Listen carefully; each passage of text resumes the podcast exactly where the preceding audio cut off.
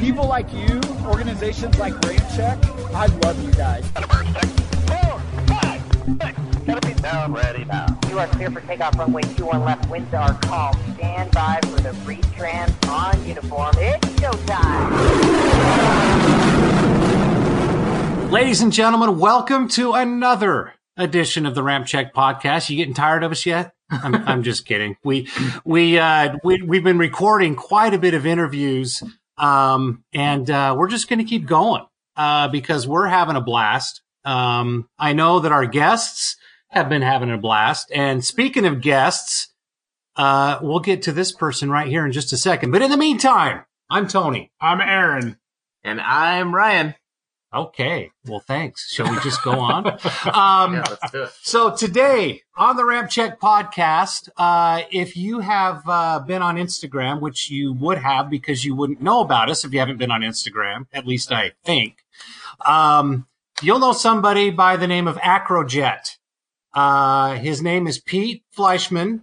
Uh, he, wow. I, you just look at his resume and, um, you're just impressed. F-16 Viper driver, combat veteran from the Persian Gulf, over 10,000 hours in jets, USAF instructor pilot, um, uh, current ratings in the L-39, Boeing 75, the 76, the A320, and the 777. Ladies and gentlemen, Mr. Acrojet himself, Pete Fleischmann. Gentlemen, wow, I, that's a hell of an introduction. You like that? wow, dude. God, we're, can, we, can I hang up now? I don't, I don't know if I can beat that. You're not getting off that easy. Yeah, I well, you got to tell us how all that happened. well, thanks once again for listening to the Ramp Check podcast. We'll see you next time. Absolutely. Um, hey, Pete, we are thrilled to have you on the podcast. Thanks for taking some time to to kick up your feet, maybe uh, pop a couple of cold ones, and uh, and and let's talk Av Geek stuff. Oh, absolutely, absolutely. Well, well, hey, gents, it's it's my absolute pleasure to be here. Um, I, I am a huge fan. Uh, I stumbled on you on Instagram and instantly went down the ramp check rabbit hole. Uh, into, you, know, all, you know, all of the all of the stuff that you guys are into. So you know, I've you know been the love the website, love all the swag, uh, love the podcast, and as a matter of fact, I got to tell you a funny story, man. Um, uh, I was listening to the uh, the first podcast that you did with uh, Sluggo, Mark Hasara, and I'm I'm, I'm in my truck. I'm driving like an idiot, just like I always do, on my way to to Newark because I've got an I've got an airline trip to fly, right? And I've now, dudes, I've I've done this drive like literally a a million friggin' times, right? I could do it with my right. I could do it with my eyes closed. You know, it's just the truck knows where it's going. I mean, just pure autopilot, right? It's like sometimes I'll get to Newark and I don't even remember crossing the George Washington. yeah. Like, and I, I, I know, I know I had to, right? And so Right. anyway, so, so here I am hauling the mail, uh, listening to the podcast, and I blow by my frickin' exit for Newark. I'm so engrossed in your podcast and listening to Sluggo. I'm like, God damn it. Oh my God. So, uh, Hey, you're welcome. You're welcome. Yeah, you're welcome. Well, well, thanks, dude. And and then and then you know, just slap me silly. You guys interviewed my idiot friend, you know, Chris Holmes, who I love. Yeah, there know, you go. Yeah, he was fun. And He I was mean, I just I, I, and remind me later on. I'll tell you about flying the L thirty nine with him. What a, a just an absolute riot. But um, so and, and you know, you know, Chris, like I was joking about it on Instagram. I don't know who he threw under the bus, you or me, to get to get you know to get me on your podcast. not at all. Not at all. I, I tell you, Chris had had a lot of great things to say about you and said, you know, you guys absolutely have to get you know Acro on on the uh, podcast. So we're honored. We're glad you said yes, Oh, and uh, this is awesome. Dude. Well, it's it's an honor for me too. It's absolutely my pleasure. But I got I got a couple questions for you guys before we start. Is that cool? Oh, let's turn the turn the tables Yeah, here. Okay. All right. Okay. First question is let's what are the ground rules? Can I can I use some colorful language if I have to cuz some of these stories really require it. Let me just cool? say this. You really can't fucking swear on the podcast. That's right. All right. Um, Okay. Let me put it Got this it. way: you're, yeah, no, you're good, man. It's Okay. it's totally Cool. fine. We're just shooting, we're just shooting the shit here. Yeah, Color you it, know, it, it really wouldn't be an aviation themed podcast without it. Um, I haven't worked in any field of the aviation industry without, um, you know, without using the proper language. It's kind of like a rule of thumb, in my opinion. Excellent. Yeah. Excellent. Okay, so that was my first question. Uh, Okay. Second question's not really a question; it's more of a statement. I just need you guys to understand that I am I'm an old fighter pilot, and anything I tell you is probably only ten percent true. Okay, that that the ten percent truth rule, right? Okay, and that's that's the stand that's that's the standard. That's fighter pilot standard. If if it was a ten percent truth, it was fact, and it could be written down in the Doofer book, and it's you know, there you go, there you go. And then and then uh, the the the last question I have for you guys is understanding that some of these stories require some colorful language to tell. Some of these stories also require alcohol. Is it okay if I if I have a couple beers while we do this? hey, Crack. hey, Pete, Yeah. yeah. Pete, th- here's your Huh? answer to that. all right, all right. Hold on, hold on, hold on, hold on. Here we go. Nice. well,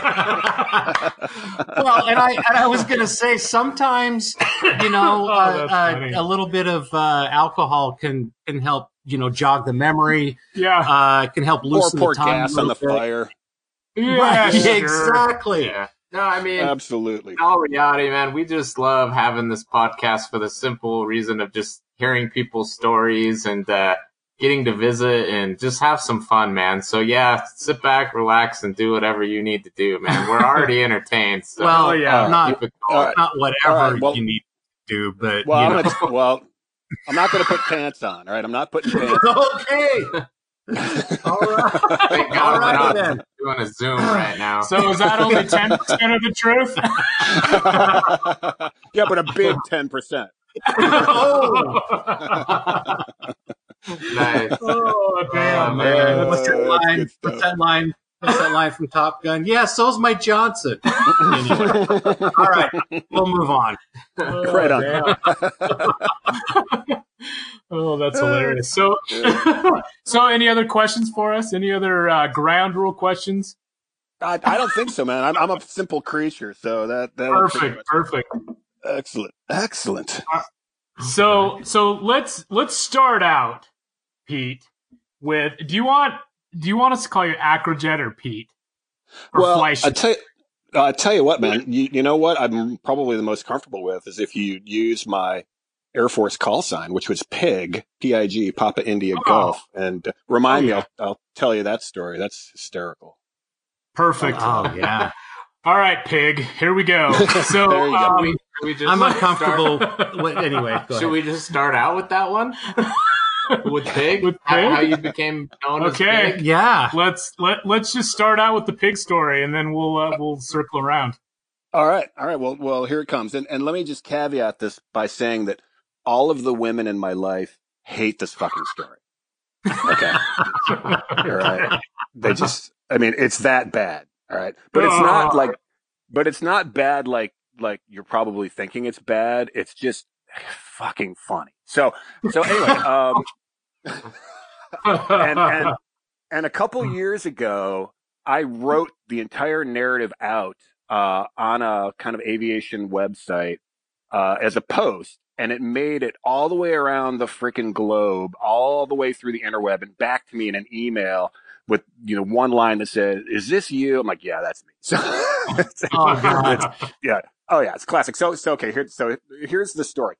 Um, when I graduated Luke uh, Air Force Base and my F-16 course, I was a young, you know, all dick, no forehead lieutenant, right? Brand new fighter pilot, right? Yeah. Hair on fire, right? Hair on fire. So my my first operational squadron was with the 19th Fighter Squadron at Shaw in Sumter, South Carolina. So I drove all the way from Phoenix, you know, with you know, and all the way to Shaw. Now, my wife was already uh, a 141 pilot stationed just down the road in Charleston, and she Cool. had found a house for us. Yeah, and she was already gone on some MAC trip by the time I got to South Carolina. So m- my one and only sibling, my older brother, uh, it was living in uh, Columbia, South Carolina at the time, which is just up the road from Shaw. So I crashed with him the you know the night before I was supposed to report in for my uh, my new assignment, and we just freaking partied like rock stars that night. You know, it was just like ridiculous. You know, I mean, oh my god. So I woke up, you know, the next morning just feeling like ass. You know, sweaty, you know, sweaty butt crack. You know, you know, you know, yeah, mouth is like an ashtray from all the cigars that we smoked, right? It's like, oh, oh Yeah. my God. I mean, the last thing I want to do is go report to my new duty station, but I got to do it, right? So I put my freaking, you know, flight suit on. Now, no, it's July in South Carolina. Okay. It's hot, Oh yeah. right? Humid. Yeah. It's like, ugh.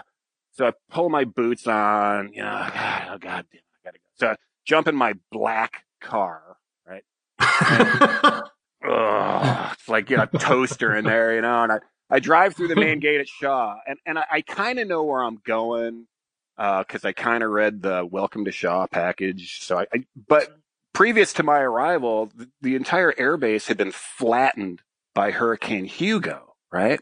Mm, so Oh, wow. all- all- yeah, yeah. So all of the flying squadrons were living out of temporary facilities that they all had constructed. So each squadron had a group of basically double wide trailers that were Hmm. all interconnected. Yeah, and so each squadron might have four or five trailers, and they were they were all kind of interconnected by this pressure treated deck and walkway system.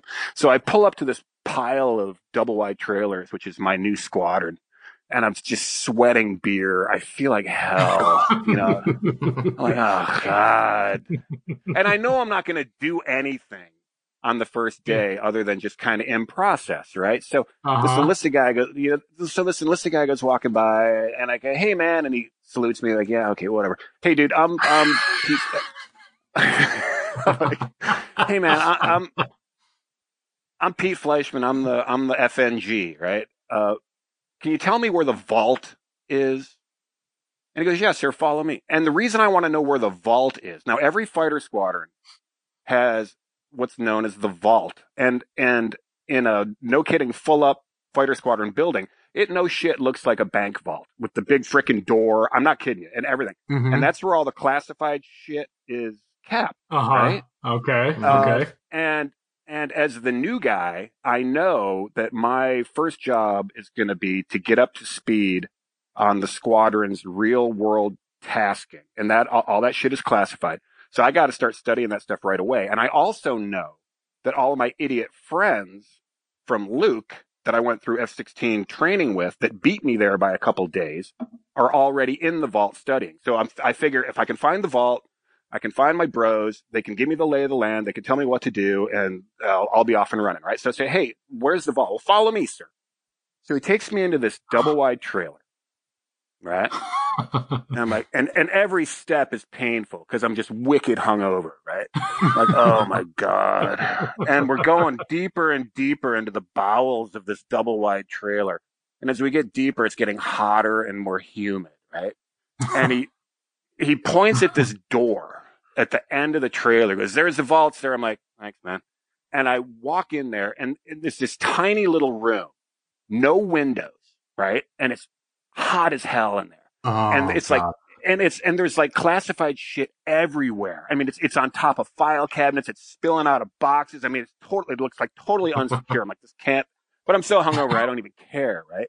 And and and and there's one leather couch in there, and there are three dudes in flight suits sitting there studying three one, which is our classified threat manual, and they're sitting shoulder to shoulder. Two of the dudes I know. The guy in the middle is RB Gibbons, right? RB Gibbons. And I go, hey, RB. And he puts his book down. He looks up at me. He goes, hey, Pete, welcome to Shaw, man. How was your drive? High five. And I, I can feel this beer fart welling up in my gut, right? Right? Oh, God. I can, right? I can, Oh, I can God. feel it. I can feel it coming, right? So like the idiot lieutenant that I am, I lean forward and I go, hey, RB, man, pull my finger. put my finger, pull my oh, finger, right? Oh my god. So he goes, so he, he, he kind of shrugs, he goes, yeah, sure, leans forward and honks on my finger. And I honk out the hottest, nastiest beer fart in the history of beer farts, right? Startled woodland creatures for miles. oh my right? god. yeah. So, so, so instantly filled this tiny little windowless room, July, South oh, Carolina. oh my god. it. I mean, instantly filled it with ass smell, right? Just horrible, heinous. So, so everybody bails out, right? They they throw their books. They're like they're gagging and they're running for the door and they're they're bumping into me in their oh. in their in their in their haste, right, to get the hell out of there. And they're laughing. They're laughing hysterically, right?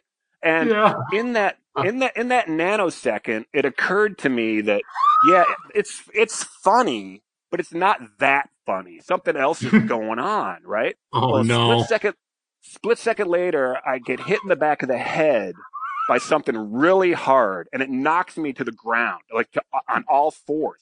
And now all these three dudes are howling in laughter, and I hear this female voice go, "You're a Oh. fucking pig!" And, and, and I, and I, oh yeah, and I, I look up from the ground, and there's a female in BDUs with captain's rank on her collar, and she's got a metal three ring three ring binder, and she's coming down with it again. Oh. Just crack, slams, slams me oh. against the side of the head with this thing, right? I'm like, oh, Jesus Oh, Christ. no. Well, well, come to find out, you know, a couple minutes later, that that woman that was beating me to death with the metal b- three ring binder was Sarah, our in, our intel officer, and she was in there the whole. She was in there the the whole time. I, I never I never saw her because she was on her hands and knees spreading out some uh, some Oh. files on the on the floor. So I walked Uh-huh. right past her, never never saw her, and then she turned like ninety degrees, right? So her face was like an inch from my Oh. tailpipe, right? Oh And- and- no. So so that's all behind Oh me, and God. and R and freaking RB Gibbons saw the whole setup and still pulled my finger. He's like, yeah, whatever. and so so I mean, I I wouldn't I wouldn't wish that I wouldn't wish that on my worst enemy, right?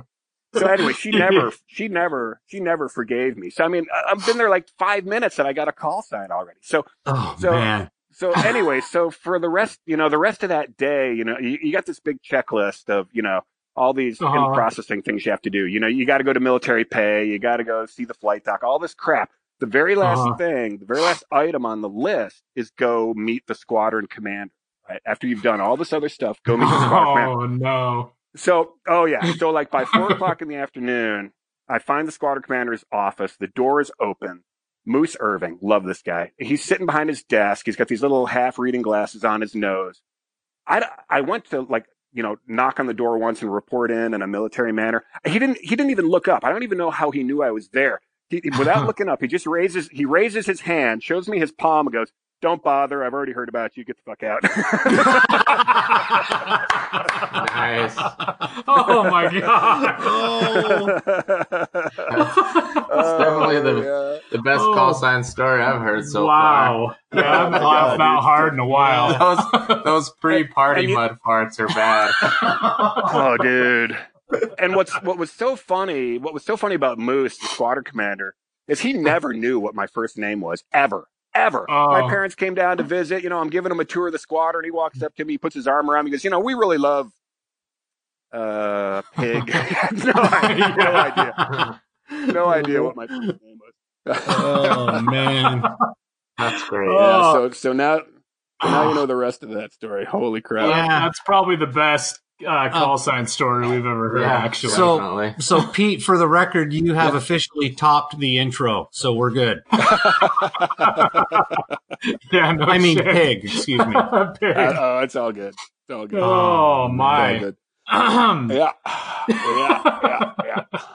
So, uh, so uh, Sorry, we're just gathering. Oh ourselves yeah, here. yeah, gathering ourselves. Um, so, um, what got you? Let, let's go back to the beginning. Okay, uh, we always have to ask uh, somebody we just met, um, that's uh, into aviation, a pilot, nav geek, whatever.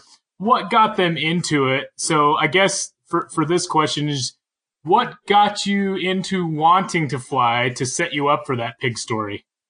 well, I, I, I, gotta blame my I gotta blame my dad for that. You know, it's um, it's it's funny, guys. As far back as I can remember, all I ever wanted to be was not just a pilot, but a fighter pilot. That was my mm-hmm. my highest goal in in life ever since I was a little kid. I mean, my mom will tell you when I popped out of the womb, you know, my first word was airplane.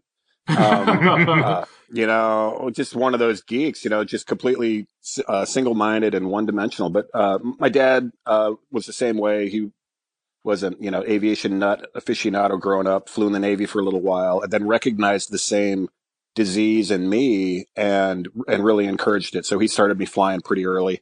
Um, I could actually fly an airplane before I could drive a car. Um, awesome. oh, nice. Yeah, I know, right? My poor mom, she used to drive me to the airport so I could go fly. and um, you know, I, you know, I'd be you know flying solo in my you know 140 Cherokee, and I'd do t- you know typical stupid you know, young pilot shit like Buzz the House, and you know, she'd be out oh, in the yeah. front front yard like waving her arms at me, going, you know, go back to the airport, you idiot, you know. but, yeah. So so yeah, it was it was really it was really my dad who um, saw the same thing in me that he had and really encouraged it. And you know, my both my mom and dad they never said they never said no. They were they were super super uh, uh, encouraging and. Um, uh, you know, it was funny. I, I always thought, uh, well, you know, you know, fly jets off of off of a boat like my dad, and um, nothing against my Navy bros. I love my Navy bros. They they have the best stories. Period. Right? um, they, they, just they just do. That you know, there's just so many things about flying jets off of a boat that just it's just ripe with you know uh, material. Yeah. Oh, um, you could imagine. Oh yeah, but it was my dad. You know, my dad actually sat me down and he said, "You know what? I, I love the Navy, and you, you, can't go wrong. But have you been to an Air Force base? I mean, the airplanes are all clean. You know, the the queues are great. They're golf courses. You know, and, and um, you know, so and and part of the other issue was um, I had been a big fan of the F-16 since you know the red, white, and blue prototype flew back in you know the mid 70s. And oh, yeah, saw yeah. you know saw in that airplane so much that I that just uh, just appeal to me about flying fighters. Single seat, single engine, incredibly maneuverable. It's like a modern day Mustang.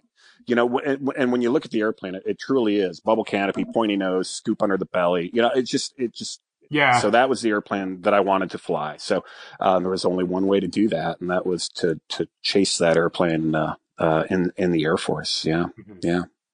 Oh, yep. nice. Yep, yep, That's kind of cool. Yeah. yeah. that is that's yeah. awesome. I mean, it, you know, being able to have that opportunity, that's cool. Um, and and you're right. I mean, the, the F-16, it it just screams fighter jet. I mean, you know, the design from the 70s, but it's still just as badass to watch fly today as it would have back then. Oh, absolutely. I mean, it's yeah, a- absolutely. It, you know, and that it, it is a it is a ridiculous airplane in in so many regards. I mean, it, it's overpowered. Um, you can fix just about even if you're not that great a pilot, um, any problem that you get yourself into, you can pretty much fix with your left hand. Just shove that left hand forward. It's got so much power, it'll just oh, power yeah. its way out. Of it. You know, anything stupid that you do, you know, nine times out of ten, um, it'll turn up its own. you know, it'll turn up its own ass. Um, you know, it's a 9G jet as soon as the wheels come up into the gear wells. I mean, it's just a wow. badass freaking, freaking airplane. Um, nothing, I mean, when I was flying them, there was nothing that could out accelerate me. You know, I could run down anybody, you know, uh, it, mm-hmm. it, was mm-hmm. just a, just an absolutely magic airplane. And we used to say, you know, flying the F-16 was kind of like dating a beautiful psychotic woman. You know, you, you you know, you you you know you, you, you, love hanging out. You, you love hanging out with her. She looks good on your arm, but you know you have to sleep with one eye open because she'll stick a knife in your back just for the hell of it. You know, just cause, right? I'll just, you know, I'll just kill you. That's so fun. Um, um, oh yeah. So I have a question for you about that, about your flight training. Um, yeah. So when we talked to Mark um, you know, he said that he knew that he wanted to fly the um, the KC 135 from when he was a kid. You knew yeah. that you wanted to fly the F 16 since you were a kid. you know, Fast. Uh, I don't know if you've heard our, our episodes with Fast, but you know, he Oh yeah, I love fly- that guy. Right. He wanted to fly fighter jets too. Um, so how much control do you really have about what track you're going to take out of initial flight school? Because, you know, it sounds like a lot of people have really gotten what they want, um, including yourself. And so, you know, how did you, how did you actually, from the time you knew you wanted to fly the F-16, actually make it into the cockpit of the F-16? That's a that's a great that's a great question, and and it's a question that I that I actually get I, I, I get a lot, and um, now you got to go back in time a little bit to you know 1989 when I went through pilot training at Vance Air Force Base in Enid, Enid Oklahoma. Uh, at the time, uh, the students started out in the T-37. You flew about 80-ish hours in the T-37, and then you went to the T-38. Right? Mhm. Everybody did. It didn't matter what you got after graduation. Everybody flew the T-38. Right? Mhm. Um, and uh, now, and nowadays, um, after the primary phase, which is no longer the T-37, that airplane's gone, but the T-6 Texan 2 is where you decide if you're going to go to the heavy track, the TTB, tanker transport. Well, it used to be TTB. Uh, anyway, if you're going to go fly heavies, then Yeah. right, Mhm. then you right then you you go fly the the the T1 Jayhawk, which is a Beechjet 400 militarized. Or if you want to pursue the fighter track, you go fly the the T38, which is now up up to this up to the C model. But going back to when I went through pilot training, um, only the top 10% of the class would typically go to fighters. Um, Hmm, the okay. majority, yeah, the majority of, yeah, the majority of your pilot training class, uh, did not go to fighters. And at the, and at the time, it was totally based on how well you did. Mhm. Um, so if you're, so normally what they would do is they would quote unquote protect the top 10% of the class. And that's probably two or three guys. right? So mm-hmm. by protecting them, they're, what that, what that means is hmm. by and large, whatever these three guys want, they're going to get because they are the top performers in the class. Right. Okay. And that's right. And that, and that's how it used to be. That's how it used to be. Now, the way it works now is let's, let's say you, you finish the T6 Texan 2 and you track select over to the T38. So the most of your class will go fly the T1. You and a couple of your bros and, and broettes will go to the T38 and, and then you'll finish and you'll get your wings out of the T38. So from the day you step on the property now at Air Force pilot training, virtually everything is graded. Every academic test, every stand up, every flight, I mean, every maneuver, everything is, is graded uh, so that you Uh-huh. have this kind of, so you have kind of like this running points total, right? Hmm, okay. So if you are the top performer based on your points total, you're the number one guy or gal. Um, on assignment night, they throw all the available airplanes up there on the wall. And because you're the number one guy or gal, you get to pick first. So you walk up to the wall and you go, I'll take that F 16 or I'll take that F 35 or I'll take that F 22. Oh, and now it's, wow. yeah. Wow. Yeah, that's how. yeah. Yep, that's how it works now. That's how it works. But uh, you know, I think Mark, I, I think Mark is is somewhat of uh, an anomaly in that um, you know he went to pilot training wanting to wanting to fly the tanker, and and I, I have no doubt that Mark probably could have flown whatever. What he probably could have flown anything, right? I, I, have no doubt. Yeah. Um, but that that was his choice. But this might this might get some guys' noses out of joint. But uh, I can tell I can tell you that there nobody goes to Air Force pilot training except for Mark Hasara, wanting to go fly a a- right? Right? Yeah. Everybody, Yeah. right? Everybody that walks through the door wants to fly wants to fly the Raptor. I mean, or or whatever. I mean, that's just Yeah, human nature. right. That's I mean, that, that's just Yeah. how it is, right? Um, Yeah. and yeah. and as you go through the program, your priorities change. Maybe you're not doing as well as your peers or whatever. So you're so it changes, you know. Um, and and and and, and that's that's that's all okay. But again, it's the and it's still true today. The top performers in your class are going to go fly the fighters. That's I mean that's kind of a gross generalization, but that's really the way it is. And, and I'm sorry if people get butthurt about that, but that's the truth. You know, that's that's just that's just how it is. That's just how it is. Well, and and It makes sense, and actually, for the the younger people that are listening to the podcast, um, that's great advice. I mean, you want to strive to be your best anyway. Yeah. But you know, I mean, and you're you're part of an elite group if you make it into into flight training in the Air Force anyway. But you know that you need to push yourself that much harder to get what you want. So that's actually really good advice. Well, well, thanks, guys, and and anyone that's that's out there listening that's that would really like to go be an Air Force fighter pilot. S- Some of the best advice that I can give you, um, not understanding having been through the fighter pipeline and also having been uh, a T thirty seven instructor pilot at Air Force pilot training. Mhm. Right, right. I did that. That was my sabbatical in between F sixteen assignments. I went back to the training command to teach. So, I, so I, I've I've seen it from a lot of angles. I always I always used to say, give me a C student that can catch a football. That dude I can teach to fly. Right.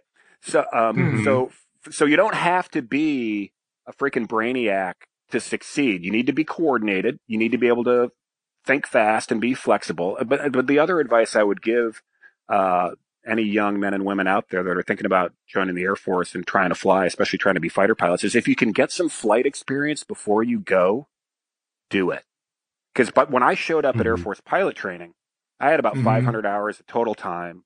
Uh, I had a commercial instrument uh, and, and a flight instructor certificate. So I, I mean, I kind of knew how Oh, to fly damn, yeah. already, Yeah. right? Right. right? And, I mean, and you contract, and and so it, so I wouldn't say it was easy, but it was easier for me than than than some of my peers.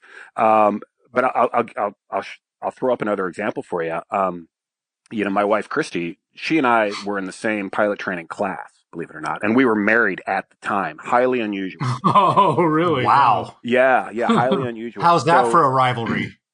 uh, You know what? We were we were awesome study partners together, um, and um, we you know we really um, I'm uh, sure you other- were. we- Yeah. yeah. we we, I we believe that you were studying. now, now, Yeah, yeah, little But, like, brothers. All I know, right? Go ahead. But like, for example, what I was going to say was, you know, when when Christy showed up at pilot training, she had a private pilot certificate, and she did she did great. I mean, she she crushed it. oh, that's cool. Um, yeah. Yeah, she she crushed it. So I mean, I, I've seen it from my own example. I've seen it from her, and I've seen it from students of mine that I had when I was a T thirty seven instructor that came in with you know some previous flying experience, and it, it really is a leg up. It really really does help a lot, a lot. Mhm. Yeah, yeah. Well, um, so um, speaking along the lines of of Christy, because we're looking at your website here. Um, how how did you guys meet? Um, I know that a little more on the personal side, and it's not about how you became a pilot or got interested, but you know, I- how cool is that to be able to? Which we'll get into uh, what you do at Acrojet a little later. Um, right. but how cool is that to you know work with her and and what's the story behind you guys meeting and then like being basically in business together and flying together and yeah, both, 'cause- both in the Air Force. and, and you know I gotta say you can tell her this the C one forty one has always been my favorite military transport and I'm sad that It's I a don't get to cool see him anymore. Yeah, so yeah. I love that airplane. So when I was It's a reading cool that, airplane. Yeah, I was like, I was like, hell yeah. So anyway, yeah, go ahead. Oh, but before you do that, Yeah. I'm on number two. Damn. God, I got to catch up, Oh. man. Have to do some shots at Jeremiah Weed or something, man. Oh no! Here we go. Uh, bad things happen when the weed comes out, man. I'm telling you. Uh, yeah, weed, weed, and weed and Jägermeister. Those are two partners in crime. It's just, uh, Oh, God. Oh god. Oh, so, oh, well, well, but you're right. I mean, you know, Chris, Christy has always been the brains of the operation. I mean, always, always, always, right? Always. Mhm. Thank God. Uh, thank God. Um, she's always been the adult in the room too, which I really appreciate. Um, but as far as far as as far as meeting meeting her, I uh, I, I went you know I went to Embry Riddle down in Daytona Beach. I was an Air Force ROTC cadet, so they send you away for a couple weeks in the summer to you know learn how to fold your underwear into squares and march and you know blah blah, Oh, blah yeah. all that you know all, all that you know military stuff, right? So I, I was at Tyndall Air Force Base for Air Force ROTC field training again in July. Right, it's hot as hell. Oh And- yeah. Yeah, dude. And and we would we would run the the obstacle course early early in the morning just because it was just too hot and humid, you know, later in the day to do it. So so you're out there running this obstacle course at four o'clock in the morning, and we would run it in three person teams, right? So Mhm. uh, so you're only as fast as the slowest person on your team? So and and Mhm. it's a te- team building teamwork thing as well too, right? So we're hauling ass through this obstacle course at four four o'clock in the morning, and there are some of these horizontal telephone poles you got to like kind of leap over and crawl over, and the first dude goes and I go and we both land on the other side of these telephone poles and we're waiting one potato, two potato. Where, where's our third? Well, our third was Christy and she's a little shorter than both of us. So we both run around and she's climbing up these telephone poles and me, you know, the clock is running. I'd never met her before.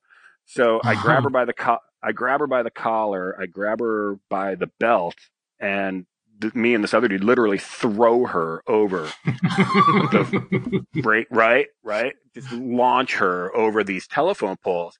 And I, I run around and she's climbing up, dusting off the dirt, spitting dirt, and she's ready to fight. Man. She's pissed. She's pissed. and, I, and, you know, and I, and I was like, run now, fight later. Like, just run now, fight later, fight later. so that's how I met her. oh, that's Yeah. awesome. Yeah, yeah, yeah. Well, her her Air Force call sign was was killer. You know, K I L L E R, and uh, Oh, pretty wow. appropriate. Pretty appropriate. Yeah, yeah. You, don't, Yeah. You, don't, you, don't, you know, you don't want to mess with her, man. So you guys but you're together are kill, killer pig. That's that's great. Yeah, Yeah, Pig. That's like awesome. Yeah. Great to say pig killer. yeah, our pig killer. Oh, yeah. yeah, exactly. Um, Good stuff. So does uh does Christy still fly now? I noticed that she's got a um a Bombardier uh CRJ rating, basically the CL65s. Um I used to uh, dispatch uh, the RJs uh, when I was in the airline business. So is she still flying now, or No, she uh, she is not f- uh, flying commercially or professionally anymore. She get you know she was at um, Atlantic Coast for a couple for a little while, and uh, had a belly full of that. Just wasn't wasn't her thing. Mhm. So that's where that uh, RJ type rating uh, came from.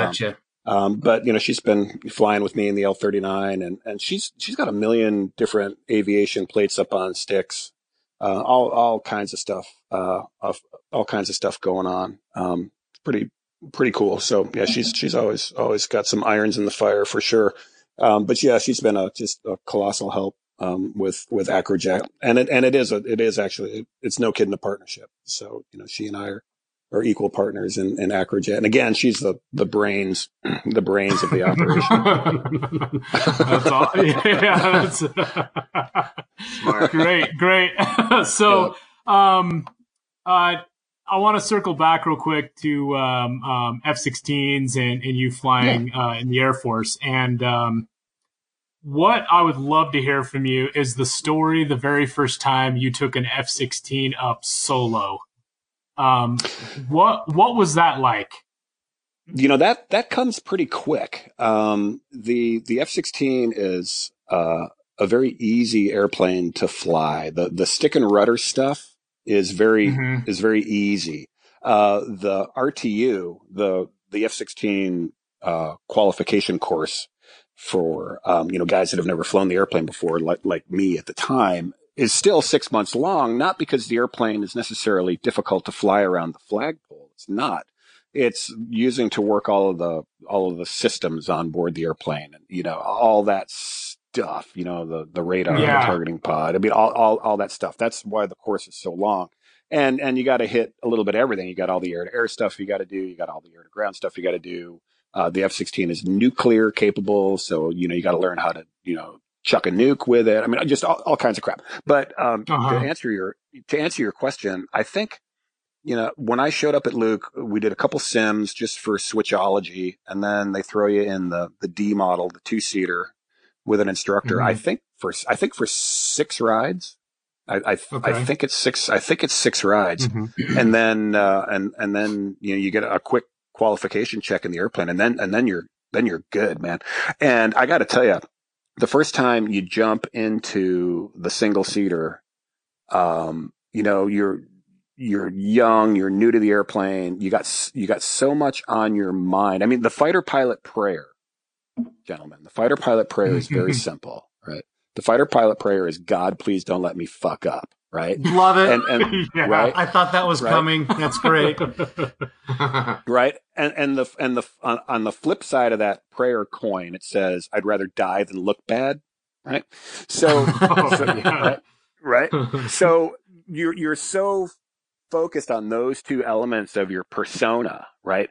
And you, and you're so uh, involved in what you're doing that you don't even. I mean, I didn't even really realize that I was flying this single seat, thirty million dollar airplane until I'm back on the ground and the crew chief is marshaling me back into the chocks. I mean, you're you're just so bore sighted on what you have to do and what you're doing, and you don't want to screw Uh-huh. up, right? And there's you know you got this helmet fire going, and um, yeah, so it d- didn't really sink in until actually I'd, I until I'd actually done it, you know, and, then you were Yeah. done. You're like, you know, you know, it wasn't like this. Holy crap, you know, as you're breaking ground off the runway this in this single seater, you know, it was just you know, it didn't sink in until, you know, actually I, I got back. Yeah. Yeah. Really Yeah. interesting. Yeah. Wow. Yeah. Yeah. Cool. So, yeah. I know. So as we got started, you asked um, uh, about the ground rules for some of your stories because they require some colorful language. I'm ready for one of those, man. Yeah, I'm ready.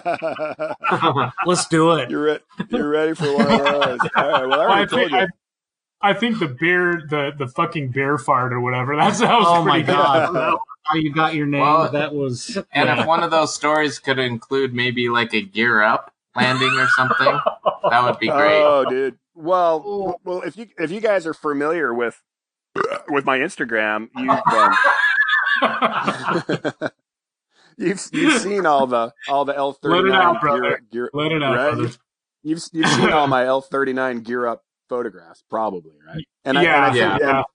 and, and A Aaron, I think you even asked me a question about it at one point. I did.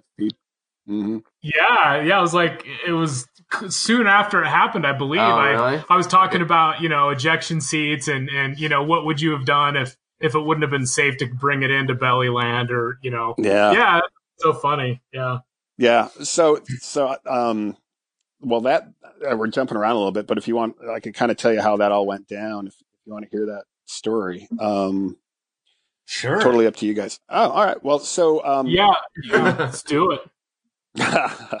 so with with regards to the the L the L thirty nine, um, uh, and we can get into the why the L thirty nine later if you want. But on this particular day, uh, it was the twentieth of October, twenty eighteen. It was a beautiful day to fly, and um, I had a, a, a young gal, female student in the back. It was her first jet ride ever, right? Um, she's a pilot, Uh-huh. but did, you know, didn't have any any jet stink on her. So we were going to take the airplane out and turn, you know, 300 gallons of jet fuel into just ridiculous fun, right? Just Nice. All, all you know, just wring the airplane out, right? So, uh, br- you know, briefing went smoothly, all that stuff. She was pretty fired up. And uh, I go ripping down the runway for takeoff, runway two four at Bridgeport, Connecticut, where the airplane uh, is based or was based. Um, and uh, rotate, break ground, uh, lean forward to put the gear handle up and raise the landing gear. And before I can get my hand to the gear handle, Rob, the tower controller, who's a friend of mine, keys the mic and goes, Hey, Pete, you just lost a wheel. Oh shit! Yeah. Never want to and- hear and that. right? And, and, and that, that was, that was my reaction too. I'm like, you gotta be fucking kidding. So I, I, I, so I literally look, I look at the tower and I put my visor up and I, I kind of do one of those, you know, like eh, pointing, you know, kind of jab my head at him. Like, are you fucking kidding me? And, um, right, right. I, I, don't know. I don't know why. It's not like he can see me. So, Yeah. um, so you know, needless to say, I did not put the gear handle up. I left the gear down, and and I left the flaps where I left the flaps where they were too, in case they might have been damaged. But I, I, I had no idea that I that I had lost a wheel. So I keyed the mic and I said, "Can you be more specific?" yeah. you know, and uh, by this point, I was, you know, past the departure end of the runway going 160 knots. And he said, no, nah, I, I can't tell, but it's, it's one of your main wheels. I'm not sure which one. And I said, all right, man, I'm going to circle back around in the north. I'm going to come down the runway at 500 feet. Take another look for me. So I circle back around to the north. I come down the runway and as I'm flying past the tower, he goes, yeah, it's your right main wheel. I said, Rob, are you saying wheel or tire, dude? Cause those are two totally different things. yeah. Right. Yeah, really. right? Right. And he goes, no, man, you got a bare gear strut on the right side. The entire wheel's gone. You got Oh, a wheel. shit. Yeah. Yeah. You got a good left main with a wheel and a tire and you got a good nose with a, you know, a strut and a tire. So now I had a mental picture in my head, right, of what's going on. Because there's no caution light, no indicator light. And, you know, the cockpit says, you lost a wheel. You lost a wheel. yeah, yeah, Yeah. doesn't doesn't exist, right? So so your you know your brain goes into high beta at that point, right? Um, so uh, I said, okay, hey, clearly this is an emergency. So I declared an emergency, and I told Rob, hey man, I'm gonna I'm gonna pump out to the east here, and I'm gonna go orbit over Charles Island, which is a known VFR landmark for all the other traffic. I said I'm gonna set up an orbit there at 2,500 feet. Just keep everybody out of my way. I got to sort some shit out, right? Mhm. Um, now, I've been, you know, I, I, I've been flying airplanes for a long, long time. I've had a lot of crazy stuff happen. Um, and I can tell you that, I mean, in this particular case, it wasn't a, it was not a time critical emergency. I wasn't on fire. Right. I wasn't running out of gas. The engine was running fine. I had good hydraulics. I had electrical power, right? I, I had a, I had an airplane full of fuel, right? So I had mm-hmm. some time, I had some time to kind of get my shit together. And there is a formula for handling any emergency in an airplane. And I don't care what your emergency is, but there are three basic dance steps that the Air Force taught me and they are universally applicable and they are in order. Maintain aircraft control. Somebody's got to fly the airplane all the time, Right. all the time, mm-hmm. right? All the time. No matter what mm-hmm. else is going on, got to fly the jet, fly the jet, fly the jet. So maintain aircraft control, analyze the situation, figure out, you know, figure out what your freaking problem is, and then take the appropriate action and then land as soon as conditions dictate. That's, or that's actually four, right? So that's it. Yeah. So, Yeah. so, so when you, when you apply that formula, I mean, there's already a framework for you to work through the issue, right? So got to fly the airplane, fly the airplane, fly the airplane first. So, so then analyze the situation. Okay. Well, I I had this mental picture in my head based on what, you know, Rob had told me of what my situation was. And I knew, I, I knew in my core what I had to do. I knew it, but I just had to hear myself say it out loud, right? I just, so yeah. God damn it. Right. So I, I set up this orbit. I got the airplane all trimmed up. Everything's cool. Gear's still hanging. And I've got my checklist, you know, strapped to my right mm-hmm. leg. And I flip it open to the, to the emergency section. And then I flip it a little deeper to the landing emergencies. And the very first page there is landing with a blown main tire. I'm like, well, that doesn't mm-hmm. really apply, but I'll read it just in case there's anything I can glean from this, right? So I read it. No, it doesn't really apply. I flip the page and there it is in big bold print, belly landing. I'm like, fuck. Oh, damn. Yeah. oh Yeah. God. Yeah. And, and, and I, I, I knew that's what I had to do because it really, it, it is not a landable configuration, right? Because the L39 doesn't have the greatest brakes in the world anyway. So, Okay. and now I'm missing, right? So I'm missing an entire right main wheel assembly. So I know that there, uh, you know, the brakes, there's no brake over there, right?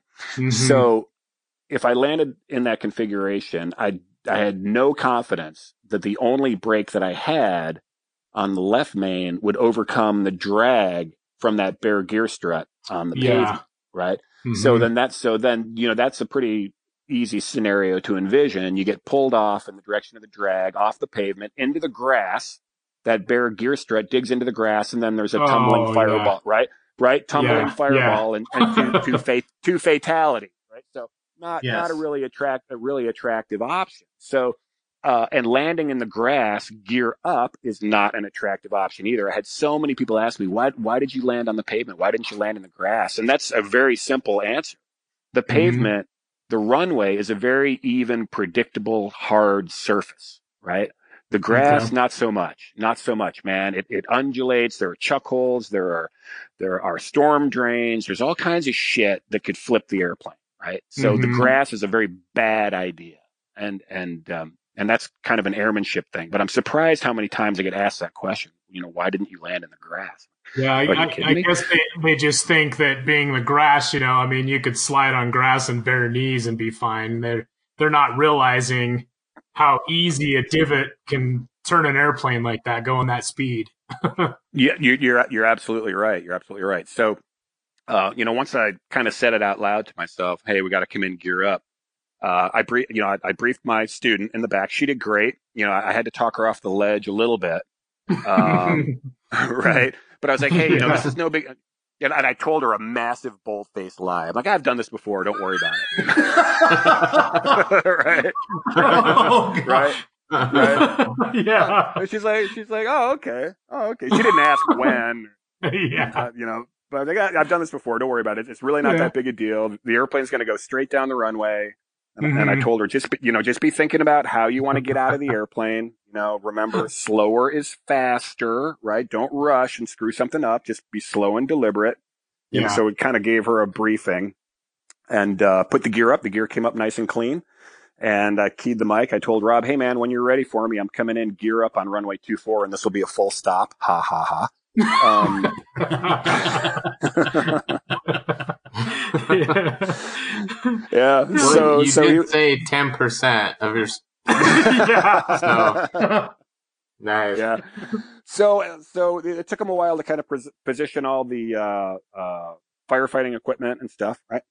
So when he said, "You you know you're ready, uh, we're ready for you down here, man," I, I flew a nice long straight in stabilized approach, and it's really it's really a weird feeling to be coming down final, knowing that you're going to land with the gear up and the gear horn is blowing the whole time Oh, trying to yeah. tell you to put you put you know put your put your gear down, idiot. You know, because the jet, is, Oh, you know, yeah. somewhat smart. It, it realizes that you're low to the ground, and you got some Mhm. flap. You know, you got landing flaps out, and you, so that's kind of kind of surreal.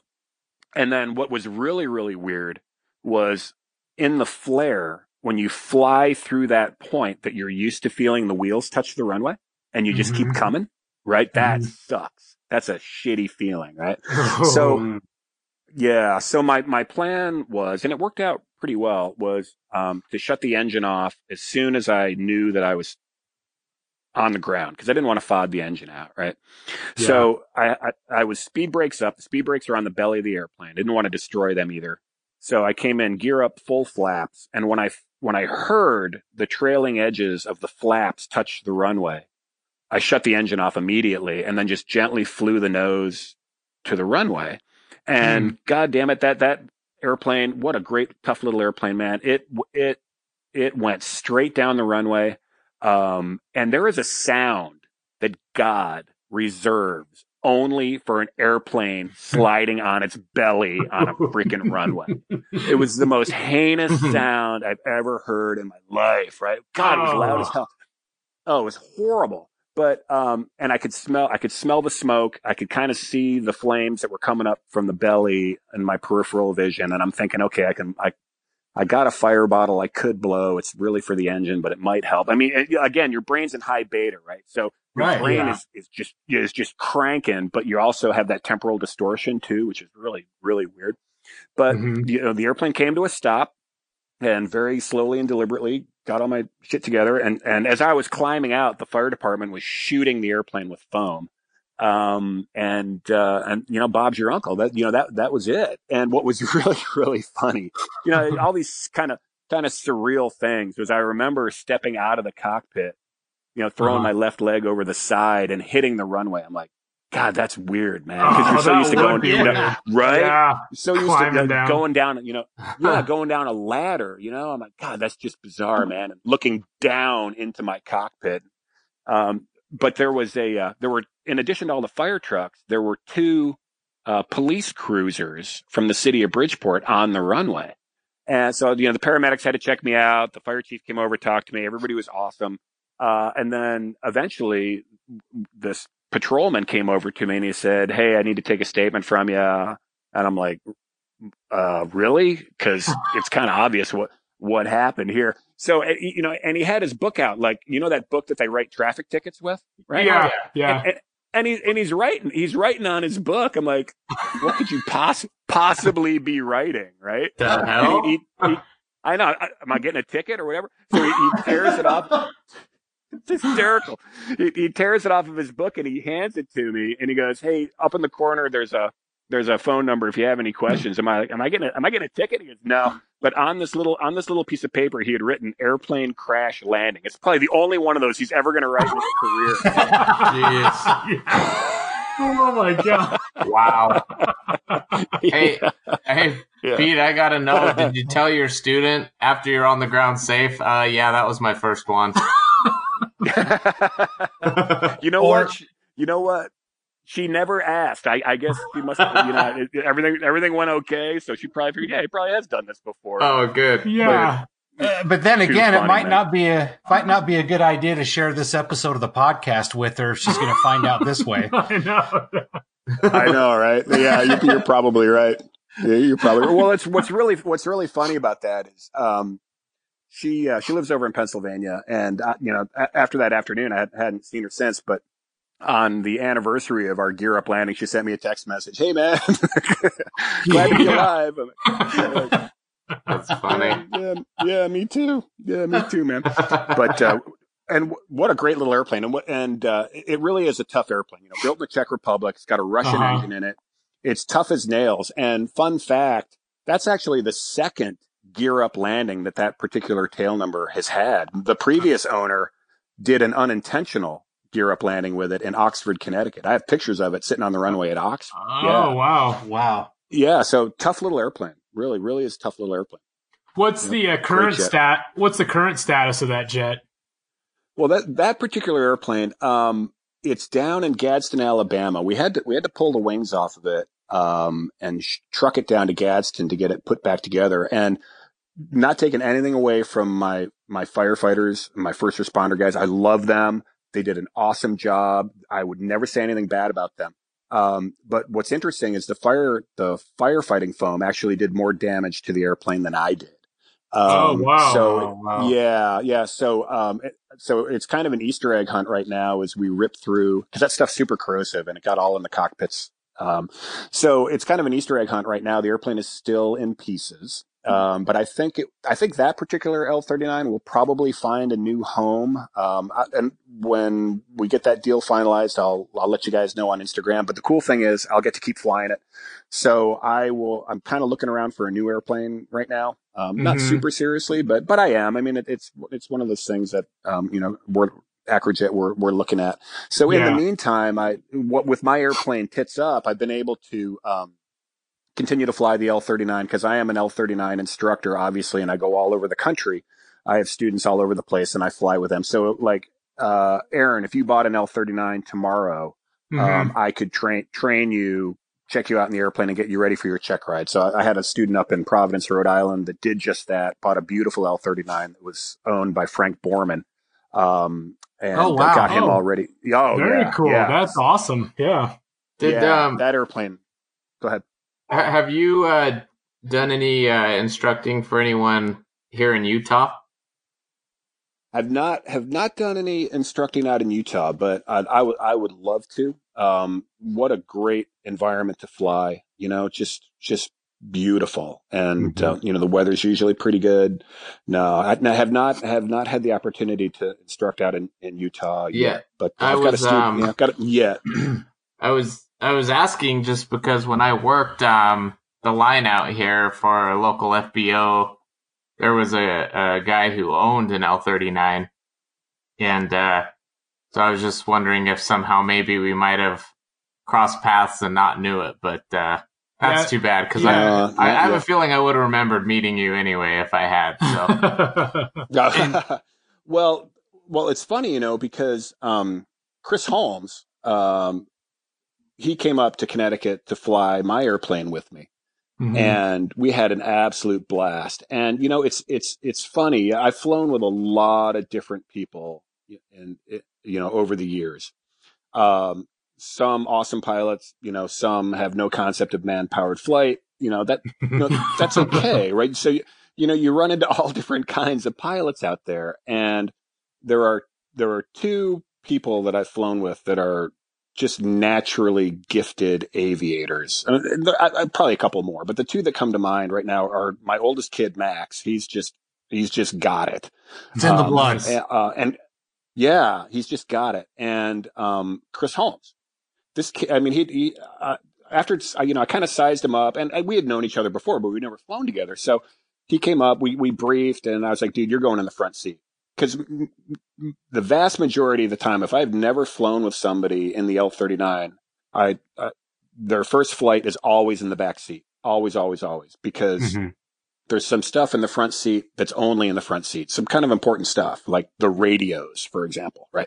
yeah, um, yeah. But I, right, but I just knew from talking to Chris that yeah, he's got his shit together, he's going to be fine, and and, and he was just probably one of the most naturally gifted aviators that I've ever flown with. He just he just was all over it, and and that guy really really missed his calling. He probably should have been a fighter pilot, um, but uh, you know he's he's flying the hell out of that S two eleven now, and, and he's, yeah, he's on a he's you know he's he's such a cool dude. He's got such a great trajectory going. Um, but yeah, mm-hmm. we just we just had an abs- absolute blast, and um, we uh, we, we did you know, just about everything you could do with, with the L39, and, and it was it was cool, man. I'd, I'd be like, hey man, let me show you. I'll show you a Cuban eight, real like for example, aerobatic maneuver. I'll show you a Cuban eight. Just show it to him once. He's like, yeah, I got that. Does one better than me. I'm like, holy shit. wow. That's funny. Wow. Yeah. So yeah, he's a he's a very gifted, uh, very gifted aviator. So yeah, that, that's too. cool. Did did you hear uh, the podcast uh, where he explained? How uh, he took uh, one of the, you know, the 757 out of Vegas, an unrestricted climb to 19,000 feet out of Vegas. Yeah. Oh my God. That, that just would have been awesome. yeah. Yeah. what a great story. I mean, a, a lightweight 757. Yeah. Yeah. That airplane's got, got ton, tons of power anyway. And, uh, well, you know, and, and that kind of brings me to an, an, an, interesting point. You know, people will ask me, you know, why the why the L thirty nine, and and mm-hmm. and got into the L thirty nine um, because you know I've been at my particular airline for over twenty years, mm-hmm. and and every year, you know, we're in the simulator and it's kind of dial of death, right? Dial of disaster. Every possible thing that could go wrong right, will go wrong. Um, and the training is outstanding. But at some point in the training, we would we would always do some upset or unusual attitude profiles, right? And now, for somebody that's done a lot that's done a lot of aerobatic flying, or somebody that's been a military pilot, those people are typically very comfortable in an airplane that's upside down or up or inverted nose low or uh-huh, you know right. inverted right whatever right and and they're you know it's not it's not really an exaggeration there really are no unusual attitudes for a fighter pilot right if you're max performing mm-hmm. the airplane you're you know, you're fighting in 3d you're all over the place so what now my my peers at the airline i mean they're all exceptional pilots with great resumes and awesome training but most of them are not military pilots and most of them have not had any aerobatic experience so it would always amaze me when mm-hmm. they would well, but I was surprised that these guys would perform poorly mm-hmm. during the upset profiles, right? Um, and how badly they would screw it up. You know, I'm like, God, the airplane's just upside down. Just roll it right side up. You know, it's like, come on, man. But they're doing uh-huh. all kinds of crazy shit, right? And making the making their problem worse. Um, and and it's huh. not that they're bad pilot. You know, yeah, it's not that they're bad pilots because they're not. They, they there's just a skill set that they don't have, right? There's an arrow missing right. from their quiver, right? Okay. So, and, and that really, that really got my eyes open to one of the fundamental problems in aviation, not only commercial aviation, but general aviation. And that's the, that, um, loss of control in flight, right? Um, mm-hmm. And that's the number one reason for hull losses worldwide. Every decade, we kill about 2,000 people a year from, from loss of control in flight. And, and an airplane can get upset for a variety of reasons, whether it's a wake turbulence encounter or, you know, some other kind of turbulence or an al- aircraft malfunction. There are a lot of ways an airplane can roll over on its back, right? I mean, Mhm. that, there was that very famous one, that Challenger that got rolled uh, by that Emirates 380, right? And they did like Oh Six yeah, barrels. Oh, that's yeah. right. right right and, and that airplane i mean that that crew managed to recover the airplane and divert and the airplane never flew again because it was over g'd uh, was Wow. a was a hull loss regardless so anyway so um it, it really began to dawn on me that this is a stick and rudder problem um the number one reason that we're losing airplanes is purely a stick and rudder issue so i i made it my mission to fix that problem one pilot at a time. And the L-39 is the perfect airplane to tr- to train somebody in upset recovery procedures. Uh, Um, and when I mean somebody, what I really mean is somebody that flies a transport category jet. right? Yeah, because the the right the the skills transfer from the L thirty nine is is very easy. Um, it's an it's a, a plus eight minus three G airplane. You're not going to hurt the airplane. You can spin it. Um, uh, so it's the perfect airplane to take somebody out and teach them how to recover an airplane that's upset. And we, and and I built a syllabus. Uh, and um, uh, I don't know if you guys are familiar with the Eclipse, the Eclipse jet, the Eclipse Uh-huh, 500, mhm. the Eclipse 550. Yep. yeah, yeah, absolutely. Um, yep. Yep. That's, that is a single pilot airplane. And, and to get a type rating in the Eclipse, you have to go through some type of up, upset recovery training. And I am one of the upset recovery providers for Eclipse. So I've, I've flown with a lot of uh, Eclipse pilots that are, you know, trying to get their Eclipse type rating because it's mandated uh, by the FAA that you have to do. So, so not only that, but I do upset for uh, aircraft owner operators, for corporate flight departments, and we literally take the airplane out and put it out of control. And I teach these guys and gals how to recover. So that that's what really got me into the the L thirty nine because it's the perfect platform, the Mhm. perfect uh, airborne classroom to to do that that kind of stuff. So that was really our bread and butter for for a, for a long time, and then it kind of morphed into some other other training where I do you know just L thirty nine specific training, like I mentioned, Aaron. If you bought one tomorrow, I could train you, get you ready for your check ride. Mm-hmm. We do a fair amount of L L thirty nine formation flying as well too, because there are a lot of guys and gals that own these airplanes. There are about two hundred L thirty nines in the country right That- now. Wow, that many. Most of the yeah, Hmm. yeah, and and most of the people that own these airplanes have no military experience. So if you're flying a military jet, you kind of want to, you know, it just kind of comes with the territory. You want to learn how to fly military style formation. So Mhm. uh, we we do that as well too. So so we we do that as well too. So that's a lot of fun. Aaron a lot and of fun. Oh, geez, it sounds like it. Aaron and Ryan, they live in northern Utah near Salt Lake City. I live in St. George, Utah, which is at the southern end of the state. And, you know, they've got a tiny little regional airport. And uh, there are two people down there that own L-39s. And we see them flying together all the time down there. Yeah. So, Well, uh, you know, I, I, it's funny. It's it's a relatively small community, so I, I probably know them or know of them or right. or, or excuse me, have met them. um, Jesus, what a pig. You have, catch up to you guys. you have know, such a great microphone on your end. You know, I'll have to that was the dog. I'll have to find out. Um, uh, see if I can get in touch with them and uh, drop your name and see if they know who you are. I'm sure they will. yeah. So yeah, you never know, man. yeah, You, you, yeah, you, you never know. And what was really, I was, you know, getting back to flying the flying the sim with my my airline bros. Um, you, normally, I mean, everybody always wants to get out of the simulator ahead of schedule, right? Mhm. You, you, you're you're you're probably blocked for four hours of, of time in the sim, but everybody just wants to get the hell out of there. So Mhm. um, we would we would always end up finishing up early, and the the sim instructor would usually say something like, "Anything else you want to do?" And I'd look at my sim, the guy that I'm flying with or gal that I'm flying with. I said, "Can you humor me for ten minutes?" And they're usually like, "Yeah, whatever." so I would tell the sim operator, "Hey man, can you run me up to about twenty thousand feet and cut me loose?"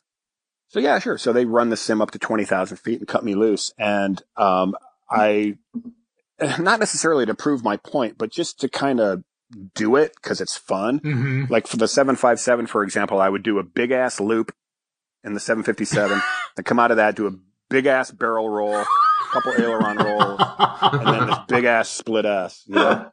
And what's Yeah. Oh yeah. Oh yeah. yeah. And what what's funny about that is when on those weird days when you would get the 767 simulator because you know we were typed in both of them. Mhm. Uh huh. Um, I I could I could never get enough smash on the 767 300 to get it over the top. Right. I would always run out of energy like as I'm coming up to the top of this loop and then the thing would fall out of the sky. But the 57, he could loop that thing all day, all day. Wow. and um, That's so cool to Yeah. know. Uh, what was so funny was, you know, um, you got, I mean, it's no secret. You guys know that I, I fly for United, right? I'm an Airbus captain for, for United. Mhm. Uh huh. Um, and, right. And, and here's my disclaimer. Anything I say, I do not represent United Airlines or the Airline Pilots Association. Sure. Anything I say is just my own stupid opinion, right? and it's only Um, ten it percent has nothing true. exactly. exactly. So, so shortly after the after the merger with United and Continental was announced, I get this phone call from a buddy of mine, uh, Paul Kozabinski, who's a great dude. He was a new hire classmate of mine at United. He's just a great dude, awesome pilot, hmm and and he was working in the flight. Yeah, he was working in the flight office down in Dulles. He goes, "Hey, Pig, I need you to do me a favor." I'm like, "Dude, for you, anything." He goes, "I need you to go down to Houston." To the domicile down there and uh, teach all these Continental pilots how to use the iPad that we're using in the cockpit. And I was like, oh, God, okay, sure. So, so me and, and cause Continental had, they didn't have the iPad yet. So, but we were merging. So they needed to learn how to use this, right? So me and five other United guys, we go down to the Houston domicile, which was pretty much all Continental guys and gals. And, Mhm. and that was our job. We were like literally uncrating pallets of iPads and activating them and showing these, for starters, the instructors and their standards captains how to use the iPads. Uh, So anyway, so we have we did have some time on our hands. So one of my buddies goes, "Hey man, why don't we go over to the training center here in Houston, which was at the time Continental's training center, and uh, we'll go fly the 787 sim." I'm like, yeah, cool idea. Yeah, cool idea. So um, we hooked up with the Continental 787 fleet captain. I don't remember. He was like from Sweden or Finland or I don't know. He had, had a really heavy accent. I think his name was Lars. Good dude. And and we're like flying around in his you know thirty million dollar toy, the simulator. We're doing you know it's cool. We're doing approaches. We're doing touch and goes and all that kind of stuff. And we're just about done. I think Lars has kind of run out of uh, uh, enthusiasm for these United guys. And I'm sitting in the left seat of the seven seven eight seven, and he says to me, "Anything else you want to do?" Oh, yeah. I yeah give me this is twenty at. feet and cut me loose. Yeah, I know where it's going. that's that's ex- that's exactly what I said. I said, Lars, can you run me up to about twenty k? Cut me loose, Gosh. Sure, for you, I can do that. So he does. He cuts me loose, and I do this big old freaking barrel roll, and it was a piece of cake because the 787's got this beautiful wide angle HUD with a flight path vector in it and everything. It was just money, right? So I fly, and he loses his shit Oh. loses his freaking mind. Like hits the emergency stop button on the sim. The mm-hmm. sim settles. He's like yelling and screaming and carrying on, and we're all like sheepishly shuffling out of the sim. And all my buddies are like, "Thanks a lot, asshole. That was a lot of fun." well, you know, uh, he was so mad at me. Oh my god, so mad at me. So I figured, oh, okay, well, I'm probably gonna get a phone call from my chief pilot right about that one, but Yeah. never did. But so I can tell you that yeah, you can do aerobatics in the 787. That's That's, that's so weird that he got so mad. I mean, you, you'd think that some kind of upset, you know, flying would, would be something you'd want to do. I, I don't know. That that's weird. I wonder why he got so mad. Did he ever I pay? don't, I, I don't. I don't know.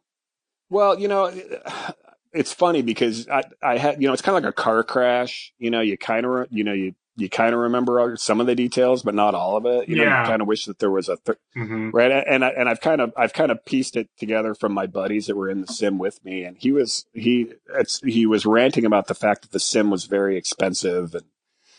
Yeah, we're gonna. okay, okay. Sorry and uh, but but you know it it it proves my point that I've told all three of my boys Uh-huh. for so many years. Sometimes it's better to ask for forgiveness than permission. Oh, right? Yeah. I, Right, I, I agree. right, I, right. I live by that with my photography sometimes. You know, sometimes you just have to do that. Yeah. Yeah, yeah, ab- absolutely. Uh, absolutely. So anyway, so yes, you can do aerobatics in in the seven eight seven. that is awesome. Good to know. Yeah, You've heard awesome. it here on the Ramp Check Yeah. podcast. So you said a You, word. you heard it. man. That's right. and and this this is kind of gonna kind of get back to seriousness for a second, just for a minute though, because I I'm loving these funny stories. But um, Are you- a while back when you were talking about your belly uh, landing in the L thirty nine, you said one word that struck a nerve with me because it's this is something that's that's been going on for a very long time when it comes to the 737 Max airmanship. And right. I want to get your take. We've asked a couple of guests on the podcast, but um, and and we know that there was a whole chain of events that happened before each one of these aircraft went down. We all know that it was a tragic loss of life, and that there were there were several factors that went into it. But what is your take? I'd really love to hear your opinion on that. Okay. No, I, I get it. And now for starters, I, I have never flown the 737. Right.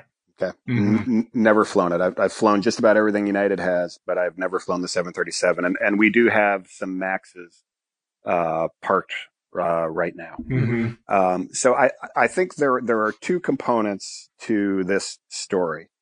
Uh, the first component, and again, you got to take all of this with a grain of salt because I am not a 737 pilot. Right. but I, I do have a lot of I do have a lot of Boeing stink on me. As much as I love my Airbus, I have more Boeing stink on me than Airbus stink right now. um, okay, All right. Um, I I think the the 737 has probably been developed beyond its capabilities in in a certain way.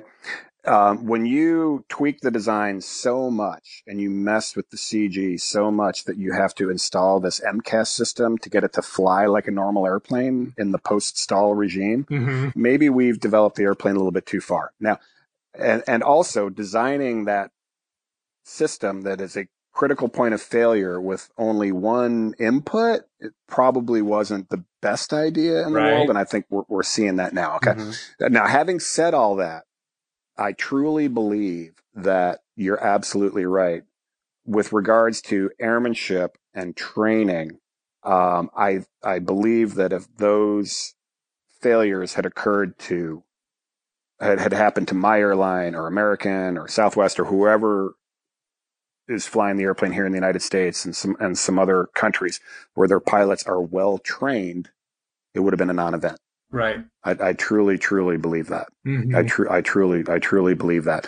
Um, you know, some of the weird systems anomalies aside, I, I believe that our level of training um, is good enough and developed enough where that would have not hmm would not have been a would not have been a, a huge deal.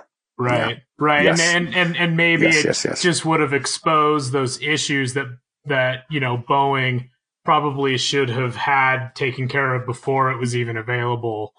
Um, you know, for the public to fly on, like the you know one sensor going to the system. You know, it should be multiple. You know, redundancy has always been one of the most important things in aviation. And when I was starting to read the reports and and reading what was going on, it just blew my mind that the MCAS system, the system they put in there, like you explained, was only getting data from one sensor. Right. So it's like, come Yep. on, that that should have been a no brainer. You're absolutely right. I mean, there should have been, you know, if, if that if you have that critical point of failure, there should have been, you know, two independent or more inputs that crosstalk with each other and mhm. compare, you know, you know, but uh, you know, all that kind of all that kind of stuff, like so many other systems uh, on on airplanes nowadays. So yeah, that that that clearly w- was an issue, and, and and I can also tell you too that um, I, I have a lot of faith in. I know Boeing's been kind of thrown under the bus as well, and they've been raked over the coals over this, and and and I, I suppose rightfully so in a lot of ways. But um, I have a lot of faith that they'll get it figured out, Mhm. and I also, you know, I, I, do, and I also believe that there's not a there's not an air carrier out there right now uh, that's going to put those airplanes back into service and, and, until they're ready and the the the right amount of of, of training or, or or new training has been developed to Mhm. to make sure everybody's operating the airplanes safely. You know, that's that's that's what we do, and um, and ALPA, the, the Airline Pilots Association, which is the biggest pilots union Mhm. in the country, uh, which certainly you know I I am a member of. And, um, they are an outstanding aviation safety organization. More than anything, that's really what they're really, really, really good at. Right. Mhm. M- So many of the you know the, truly you know. You, you, so I am also confident that uh, that uh, ALPA is going to be working hand in glove with um, you know, my airline and and Boeing to make sure that thing is is ready to go. So when it's parked out there on the ramp and there's a jetway up to it, um, I, I think you can probably walk onto that airplane with a high degree of confidence that everything's everything's okay. And and, and I, I I'm not just just saying that. I mean, I, I truly truly believe that. And be, and and although I am not a 737 pilot, I, I will never have to sit in the cockpit and fly the airplane. Uh, there's a high degree of likelihood that I'll be deadheading in the back of one of those. Right. things, you Exactly. know, as as they as as they right. So you know, absolutely. So um, you know, when the airplanes are ready to go, I'll take my my middle seat and with confidence. So Yeah, yeah. Right. yeah, right, Exactly. right, right. Yep, yep, yep, yep. But I I, I tell you what, Jets. Um, you know, th- there's always the the Boeing Airbus thing, which is a lot of fun. yeah. and um, which which I I real I really really enjoy. But I, I can tell you honestly, you the only people that you will ever hear badmouth the Airbus have never flown it. Yeah. I, I and I true I, I truly mean that. I I absolutely love the A320. Um, and and F-16 guys like me, we feel very comfortable in that airplane Mhm. because so much of the flight the flight control architecture is so similar Mhm. right to the F-16. You know, some of the names are different, but the you know you're you're slicing an apple the, the same way. You know, it's four way digital flight controls, four way redundant. I mean, it, auto trim, side stick. It's it's it's very it's a very very familiar uh, environment uh, to me. And uh, yeah, I, I I truly do love the airplane. It's it's and it is a great hand flying airplane, believe it or not. Um, uh, the auto trim is magic. And now, you know, you guys know from seeing my bio that I, you know, I flew the triple Yeah. seven as well, too. Wonderful airplane. Yep, wonderful airplane. Fly by wire airplane. Um, and the 787 fly by wire airplane as well. It's my my humble personal opinion that the yoke is just a freaking dinosaur. We got to get rid of that yoke, but um, I don't I don't think Boeing will ever do it because it's kind of an Airbus thing now. so Yeah, it- yeah. you know, it just doesn't make any sense, Uh-huh. right Yeah. but you know i mean you know from a from a practical from a practical point of view point of view the side stick in the airbus um you know frees up all that instrument panel in front of it in front of you you're not looking over or around this big stupid yoke you're not banging your knees on it you know you know my airbus has this beautiful tray table that pulls out from the instrument panel i can put food on there or you know whatever Mhm. um, it's just it's just it's just so civilized. And um, and the, you know the the auto trim is is magic. Um, I, I I really wish that uh, that that Boeing would find a way to to incorporate you know the side stick in their in their future designs because it, it really is I think a, a, a better ergonometric way to, to fly the airplane. It just it just makes just makes so much sense but I don't know. Yeah. oh funny story man. When Yeah. we um here you go. Okay when uh after after the after the merger with with continental um you know we for for a long time it, we we've got like five times as many flight attendants as pilots right Hmm. so um the continental flight attendants were basically flying their own metal even after the merger right knowing that we would integrate the united flight attendants with the continental flight Mhm. attendants eventually so when that happened in i think it was like october of last year the continental flight attendants had never flown on the airbus before so now they're flying on the airbus with me um, now, you know, they had had a little bit of training, you know, out at the training center on the doors and all that other kind of stuff before they actually did it. But now they're, they're, every day I've got, you know, brand new, uh, flight attendants to the Airbus that come from Continental. And, and, uh, this is an awesome story. So, um, but here, you know, here, here we are up in cruise somewhere over the Midwest, you know, you know, 0.79 Mach, just chilling. And flight attendants up in the up in the cockpit with us because I think we were on a bathroom break or something like that. And I said to her, "So how do you like the Airbus so far?" Knowing that this was her first flight in the Airbus, and she said, uh, "It's okay, I guess. I mean, you know, I'm kind of getting used to it. I don't really like the galley." And I said, "Well, I, I get all that, but one of the things that you really need to know is that the, the Airbus is a very, very safe airplane. She goes, well, that's good to know. I said, well, but no, I mean, I, I really mean it. I mean, we can go, we, we can fly this airplane with so many systems either deactivated or even missing. And she said, what do you mean? And now we're here, we're in the cockpit, right? She's standing up. I'm sitting down. And I, I, I kind of like, I kind of like wave my hand at the instrument panel, right? And I said, do you notice anything missing here? And she's like, what? And I said, do you look, do you notice anything missing here? She goes, what, what?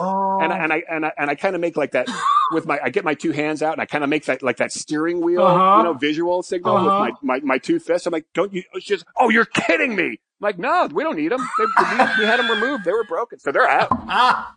Oh, no. and she believed you? Yeah. Oh, Lord. Oh. Yeah. Oh. Yeah, Fly this with a mouse. That's great. Push button like an iPad. Yes, exactly. oh, God. exactly. Oh my I don't god. know if that fills me with Oh, yeah. comfort or not, knowing that a flight attendant thinks Oh, well, you know, you know, uh, in her defense, she was probably 22 years old. Okay. This was her first job out of college. Yeah, you okay, yeah. all right. But yeah, so so we yeah, so that, that that you know, so yeah, she was a good sport about it. You know, later on, you know, once we got on the ground in Houston or wherever we were, she's like, "Oh, you guys, I can't believe it." just having Oh, that's great. So just having funny. fun. that with is it. a funny Well, story. hopefully she didn't go back into the cabin like pale as a ghost, and her com- her companions didn't ask her what's wrong. yeah. Oh, I know, right? Oh my Oh, god, man. know, right? Holy smokes!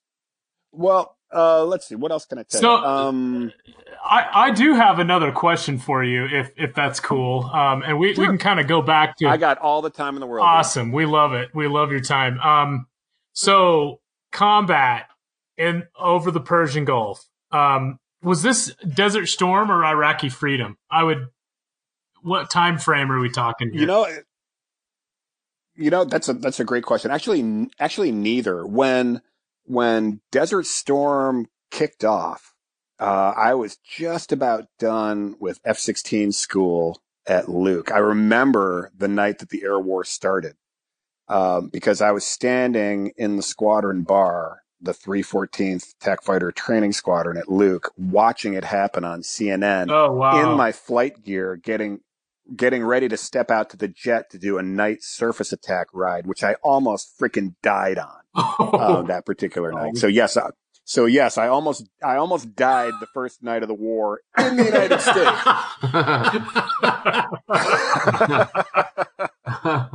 well, thank God that didn't happen. So we have to hear about that too. Then, I know. Oh, man. oh yeah I'll, I'll tell you that story too so so anyway so by the time i got to shaw um, with my operational squadron I, I was just there for a couple heartbeats and man whack we were over in the desert to do southern watch okay, Southern Right. Watch. Okay. which yeah which was patro- and our, our our area of responsibility was patrolling the southern no fly zone and dudes we got shot at every freaking day Oh no shit! every day really? Wow. really? Oh yeah. Oh yeah. Oh yeah. And it's funny, man. I remember my my first my very first combat sortie. It was a it was a daytime sortie, and I was flying off the wing of Brian Bishop, uh, Bebop. Bebop ended up being Thunderbird One. Just a great dude. Wow. Right. Later in life, he, he ended up commanding the Thunderbirds.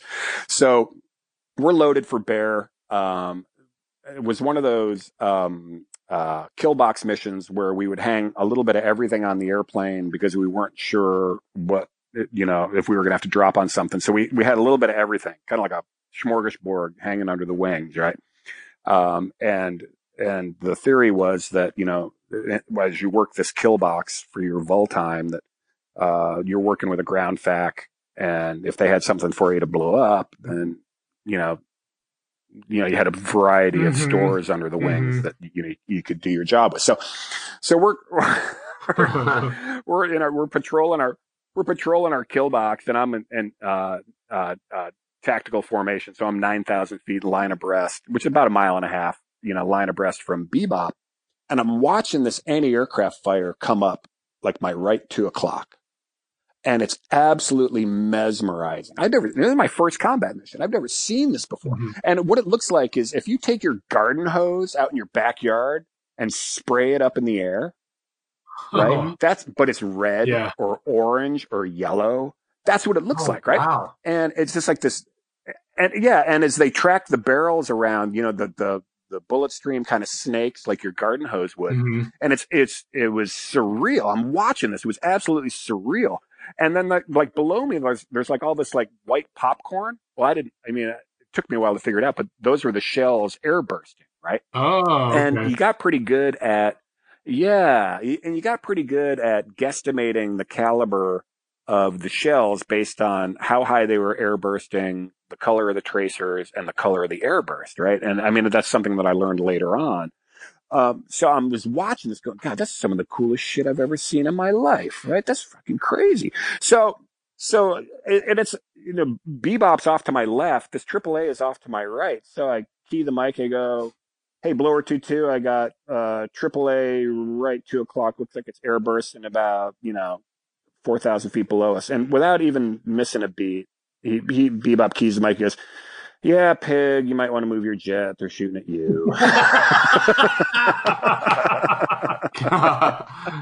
Oh, that's awesome. yeah, yeah, all right. All right. So, um, I tell you what, here's here's one of those al- here's one of those always a bridesmaid, never a bride stories, right? So, so we're we're doing we're flying 24 hour round the clock combat ops, right? We're we're uh, sometimes we're loaded for uh, surface attack missions. We're working kill boxes. Sometimes we're sitting combat search and rescue support where the airplanes are you know again loaded with a little bit of everything. So if, if we drop a pilot somewhere and the jollies need escort, you know we've got weapons to you know protect that whole operation. Or we're doing pure air to air stuff, Mhm. right? We're up, you know, we're doing a lane defense or we're up in combat air patrol or whatever. So, um, I- got the classic air to air loadout, four by two by gun. I got four AMRAAMs, two AIM nines, and a full magazine of gun. Ooh. And we're up there doing this comp. Oh, it's just, you know, it's just fighter pilot, you know, nirvana, right? so I'm up there in this combat air, combat air patrol with my good buddy, uh, Dave Rue, Kanga. And, A- and AWACS has got the big picture and AWACS pumps us out of the cap for uh, a fast flyer that's making a run for the 30 second parallel, which is the, I believe it was a 30 second parallel. You guys might want to quality check that. But anyway, the Southern no zone Mhm, mhm. took off from within the fly zone, turned south, and is going super, heading for the for the border. So they pump us out of the cap, and at the time, this is way back when our our particular ROE rules of engagement for the F-16 was we had to visually identify the threat to kill it. Right? We weren't. We didn't. We didn't have any electronic. Well, we did, but we didn't have an approved electronic method for IDing an airplane as hostile. Mhm. Right? Like the Eagles do. Right? Mhm. So we had to VID the airplane. So as we pump out of the cap, Kanga is the flight lead. Uh, so he has the hammer for making the visual visual ID. So and we had briefed all this on the ground. If this happens, this is what we're going to do. So so the plan was Kanga was going to be on the point. I was going to be in 10 mile trail behind him. We're going to go in there basically super. Kanga is going to VID the airplane. And if he, and if he comes off this, what is now a bogey, declares it a bandit, declares it hostile, he's going to get the fuck out of there and I'm going to shoot it. Mm. Right. So we pump out of the cap. Uh, Kanga's working the radar. I'm working my radar. We're talking back and forth. We're talking to AWACS. We're running this intercept. I'm in 10 mile trail on Kanga. I'm watching this whole thing develop and I know where the, where the, where the border is and he crosses the border, but we're not there yet. And I got the, I got the AMRAAM called up. He's still, it's, it's too much of a rangy shot. I, I can't take this shot yet. Right. So then he does this, does this big sweeping turn back to the north and we're like ramping downhill going the speed of stank trying to catch this fucking guy. Hmm. And what I what what we need is I need Kanga basically to no kidding dust him off, get eyes on him, and and make his declaration as hostile or whatever.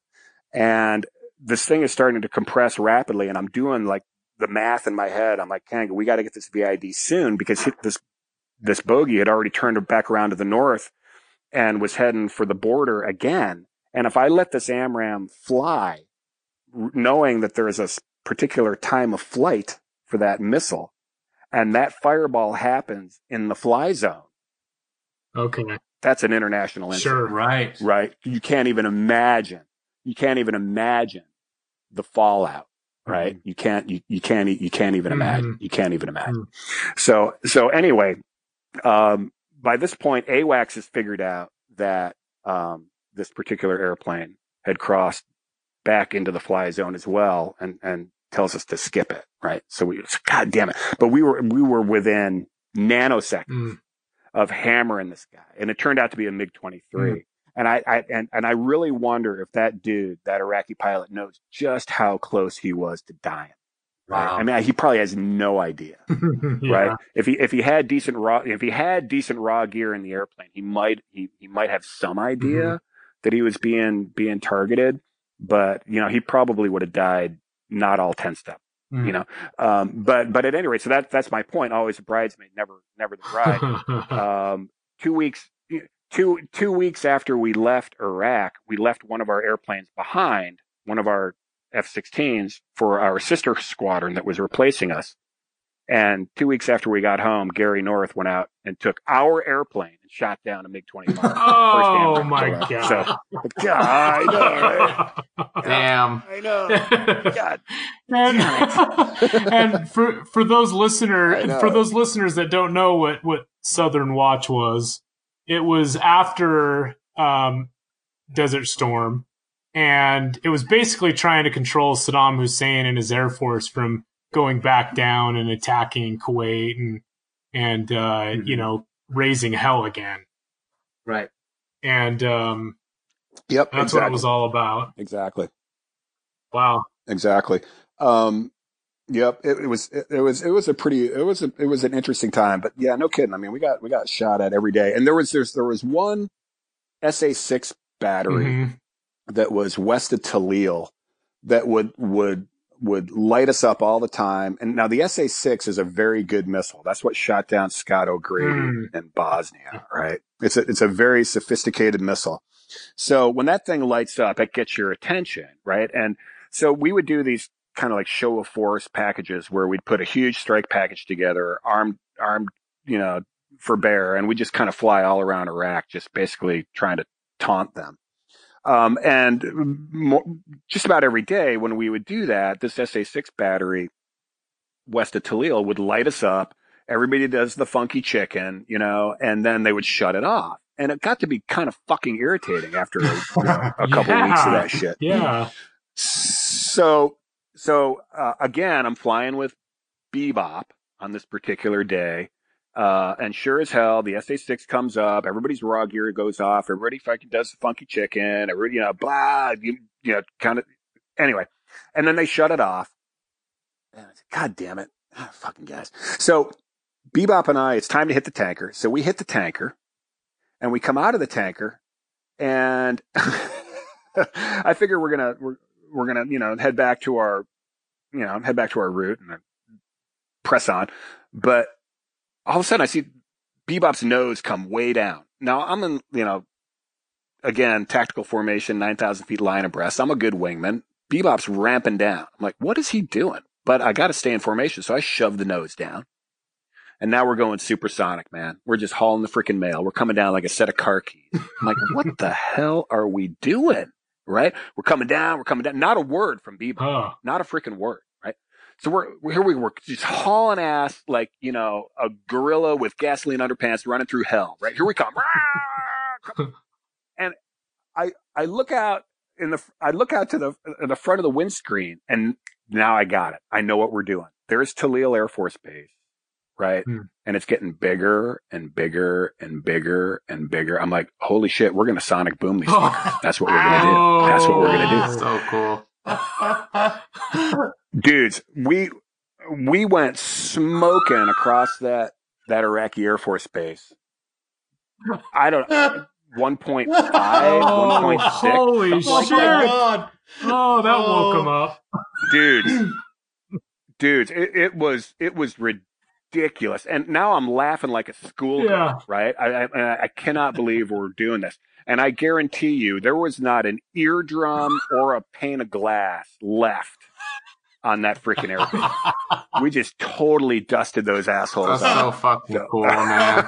That is that is so oh. cool. It- so awesome.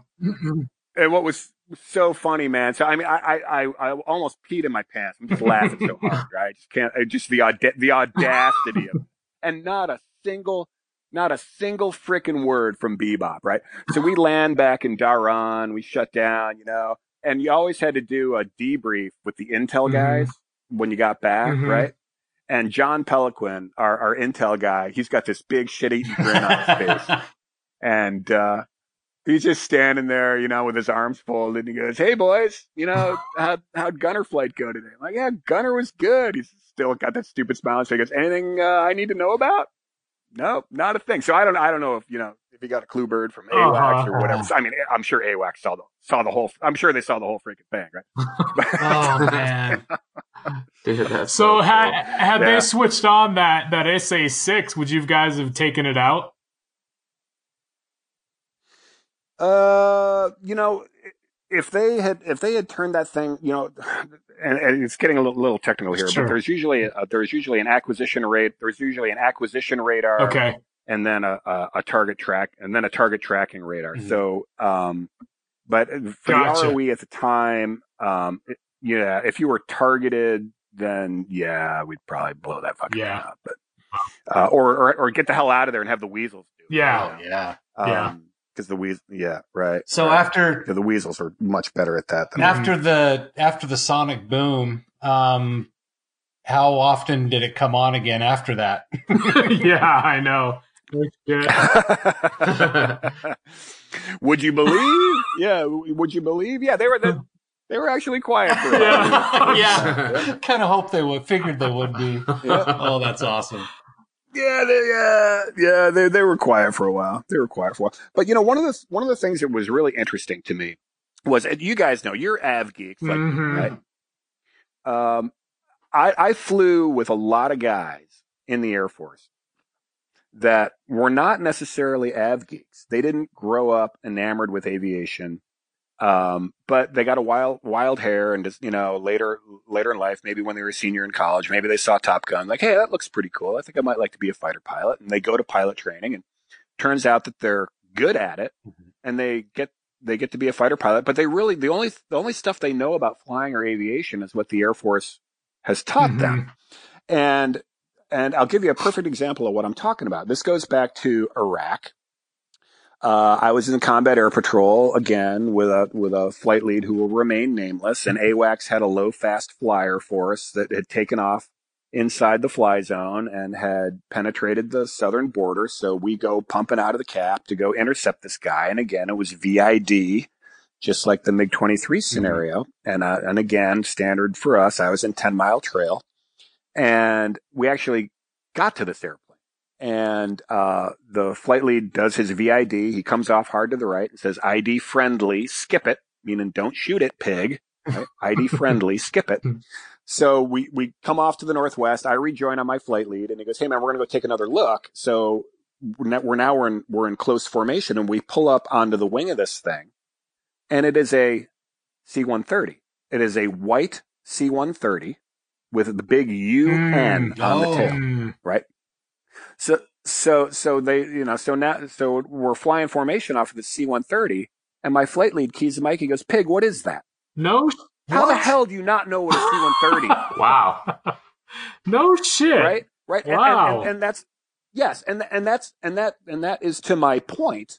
There, I mean, there there are dudes that I flew with who were outstanding fighter Mhm. pilots, but they weren't necessarily av geeks. They weren't necessarily av geeks, and like you, like you three and me, and and that's a perfect example of of of what I'm talking my about. You know, God. and that, that was always kind of a always always kind of a head scratcher for me, man. You know, Yeah. I mean, I, you know, these are guys that you know, you know, you- you're not going to see them at the air show. You know, on their time off, they're you know they're playing golf or whatever they're doing, but damn good fighter pilots. Mhm. But not not necessarily av geeks. Yeah, interesting, Yeah. interesting. And, and there were there were I mean there were there were a fair fair amount of guys like that. Wow. Yeah, very- I mean, interesting. and huh? the the C one thirty is as an av geek one of the most recognizable aircraft out there. yeah. Absolutely. A- a- I absolutely. mean, I mean, absolutely. Um, it might be easier to understand if he was like trying to figure out the difference between a 757 and a 767, yeah. you know, or an A300 versus an Right. A310, but a C130, Yeah, that's that just blows me away. I know. wow. Pretty recognized. And and the only reason we didn't shoot him is because he saw the big UN on Thank. God it was That's there. how we got. Jeez. I know. Oh. I, I know, right? But I, I, I, I tell you something else, man. One of the one of the coolest things. I mean, I I, I loved flying combat. It was absolutely surreal, Mm-hmm. Mhm. and and people always look at me cross-eyed when I say that, but Huh. um, I, I, I truly, truly did. I, I mean, I, I, I, I truly did, and um, honestly, I wish I, I could have flown some more. Um, but one of the one of the coolest things outside of combat flying that I got to do in the F-16 was we took the entire squadron from Shaw and we deployed to Italy for a month, right? And we we bed the squadron down in at Ghedi Air Force Base, which was an old Luftwaffe base during World War Mhm. II, and it was now an an Italian tornado base. And for a month, dudes, we flew with the Italians and we and we fought the French. We flew all through Europe, right? Just classic ugly Americans, right? Just hauling ass through the Alps at low altitude, right? Just spilling everybody's mucilix at you know, eight o'clock in the morning, you know, just You know, yeah. just you know downtown partying partying like rock stars and one of the cool things about europe and and the guys that were were that were you know based in USAFE are very mm-hmm. familiar with is the entire continent the airspace is like one big freaking free-for-all dogfight right you can jump anyone at any at any time right or you can do an airfield attack anywhere at any time so your head is on a constant Hmm. swivel when you're when you're flying around Europe, right? Um, but we for two weeks straight we fought the Mirage 2000s, the French Mirage 2000s out of Orange, Mm. and talk about surreal, man. Being in a dogfight over the south of France in July with an airplane you've never seen before. I just like, man, just you know, spiritually, you're going back to World War II and you're Mustang, Yeah. right? Just just cool as hell. But what was so funny about the French and their Mirage 2000 was before we got before we actually deployed to Italy, we, we knew that we were going to fight the French. We already had that on the schedule, right? So, uh, uh, our weapons officer, J.C. Connors, said, "Well, hey man, I'm gonna I'm gonna see if I can get smart, a little bit smarter on this Mirage 2000. Why don't I call the guys that fight them all the time? I'll call the weapons officer from the F-15 squadron in Bitburg because they fight them all the time. I'll kind of get the data dump on fighting the Mirage 2000. So this Eagle weapons officer tells JC, "Oh man, these guys are cocky. They think you're bombers." So for an Eagle weapons officer to call somebody cocky, right? That's saying yeah, something, right? Right? right? That's that's saying something, man. So yeah, they, they these French guys they have no respect for you. Your F-16s, they think you're bombers. It's it's yeah yeah. So anyway, so my my very first four four v four with the French Mirage 2000s, right? We we launch. We're obviously we're air to air configured. I think I'm like number three in this formation, and there's an AWACS. There's a NATO AWACS airborne that's going to control the fight right? And and normally the way this works is you got a big chunk of airspace. Um, the French have their home plate in the north. We got our home plate in the south, and that's kind of where you marshal your your forces until fights on, and then you both you know turn toward the middle and let let the fun begin, right? Mhm. So we're we're cruising up there. We've already hit the tanker. We got tons of gas. We're driving up through the airspace. Air, AWACS is airborne, and AWACS. So there are controllers on the on the AWACS. Some of those controllers are going to help the French guys. Some of those controllers are going to help us, and and you're passing the the kill calls on a common frequency, right? So the French, as as we as we as we approach the airspace, I got my radar down track, and I can see that the French are already on station, right? They're already orbiting up in their their home point up there in the north of the airspace. They're they're waiting Mhm. for us, right? So clearly they've so clearly they've already checked in with AWACS to say, "Hey, we're here, right? We're ready to go." I, I, know I know that they have. Right? So as we approach the airspace, we we check in with with the AWACS. You know, hey, uh, you know, Ranger flights here. You know, we're you know, blah blah blah blah blah blah. So the French, the French guys, hear us, hear us check in with the AWACS, and to intimidate us, which was hysterical they decide that they're going to check check they decide that they're going to check in again on the same frequency. And i'm sorry dudes but there is nothing intimidating about the french language. And it went something like this. Right? It, you know n- n- like normally when we would check in we'd be like you know it, it would it would sound something like you see you, you got a flight of four right? You got a Mhm. flight of four and the, and the flight lead checks you in on the new frequency and they'll say something like gunner check two three four right right just like you've Mhm. heard so the french guys check in and it sounded like this It sounded like this this is what you did do that's the funniest fucking thing I've ever heard. oh shit! Oh, that would have been money to hear that. That's the funniest thing I've ever Oh, heard. jeez. Oh my god. So, anyways, so so we're we're ready in the south. French are ready in the north.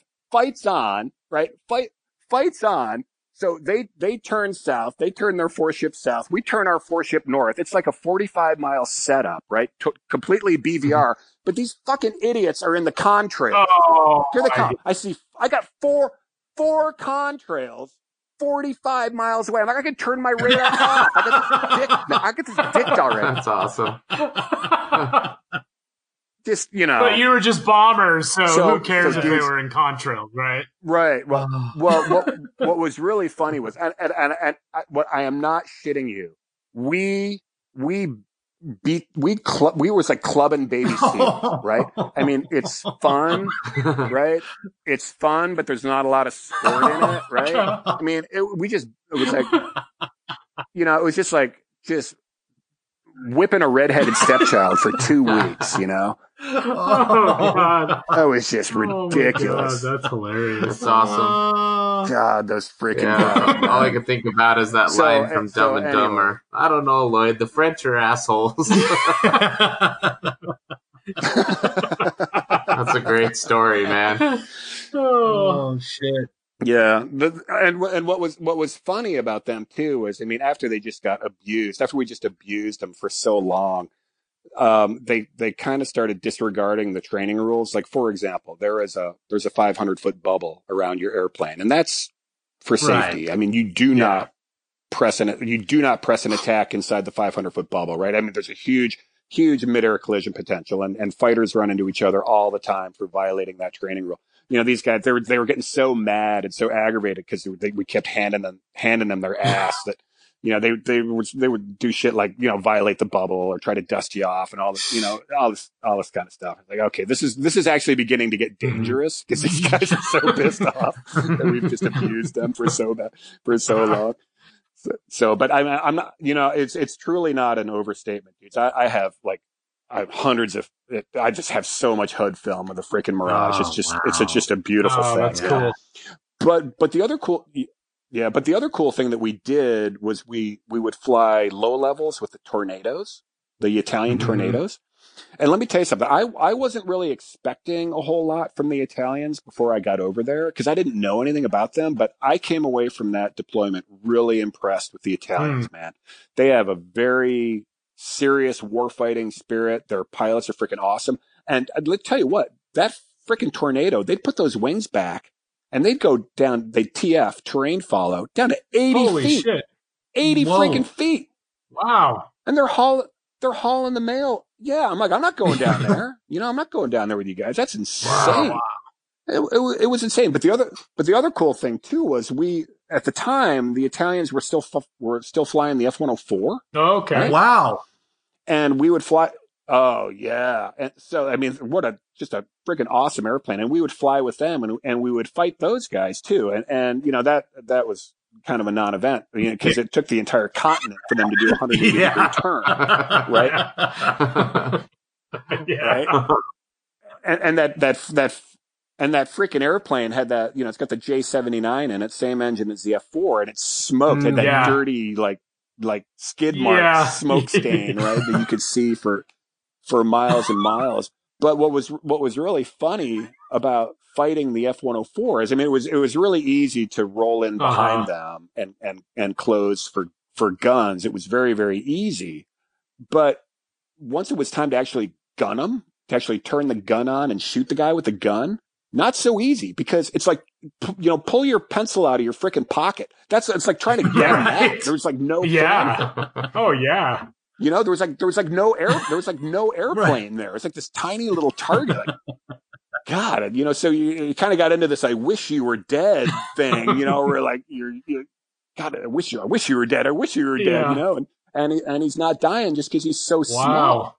God, I'm trying to gun this guy, but there's no, there's no, there's no target. There's nothing out there to shoot at. but, uh, but I, I really, yeah, was really, really impressed with the Italians. Um, it's funny, man. We were, we were planning a, a strike mission with the Italian tornadoes. So we had to go over across the base to the Italian tornado Mhm. squadron, um, and do this, do this mission planning with them and it was a low level through the mountains to uh we're gonna like attack some bridge or something like that so uh, i'm in the, the the mission planning room with the italian pilots and their wizzos and you know we've got to we've got to put lines on a map basically for this low level route right you, you, you literally got to get a magic marker out and put your line on on the map and these these maps are are ginormous. So when you pull a map out of the file cabinet and you unfold it, it's like the size of a freaking garage, right?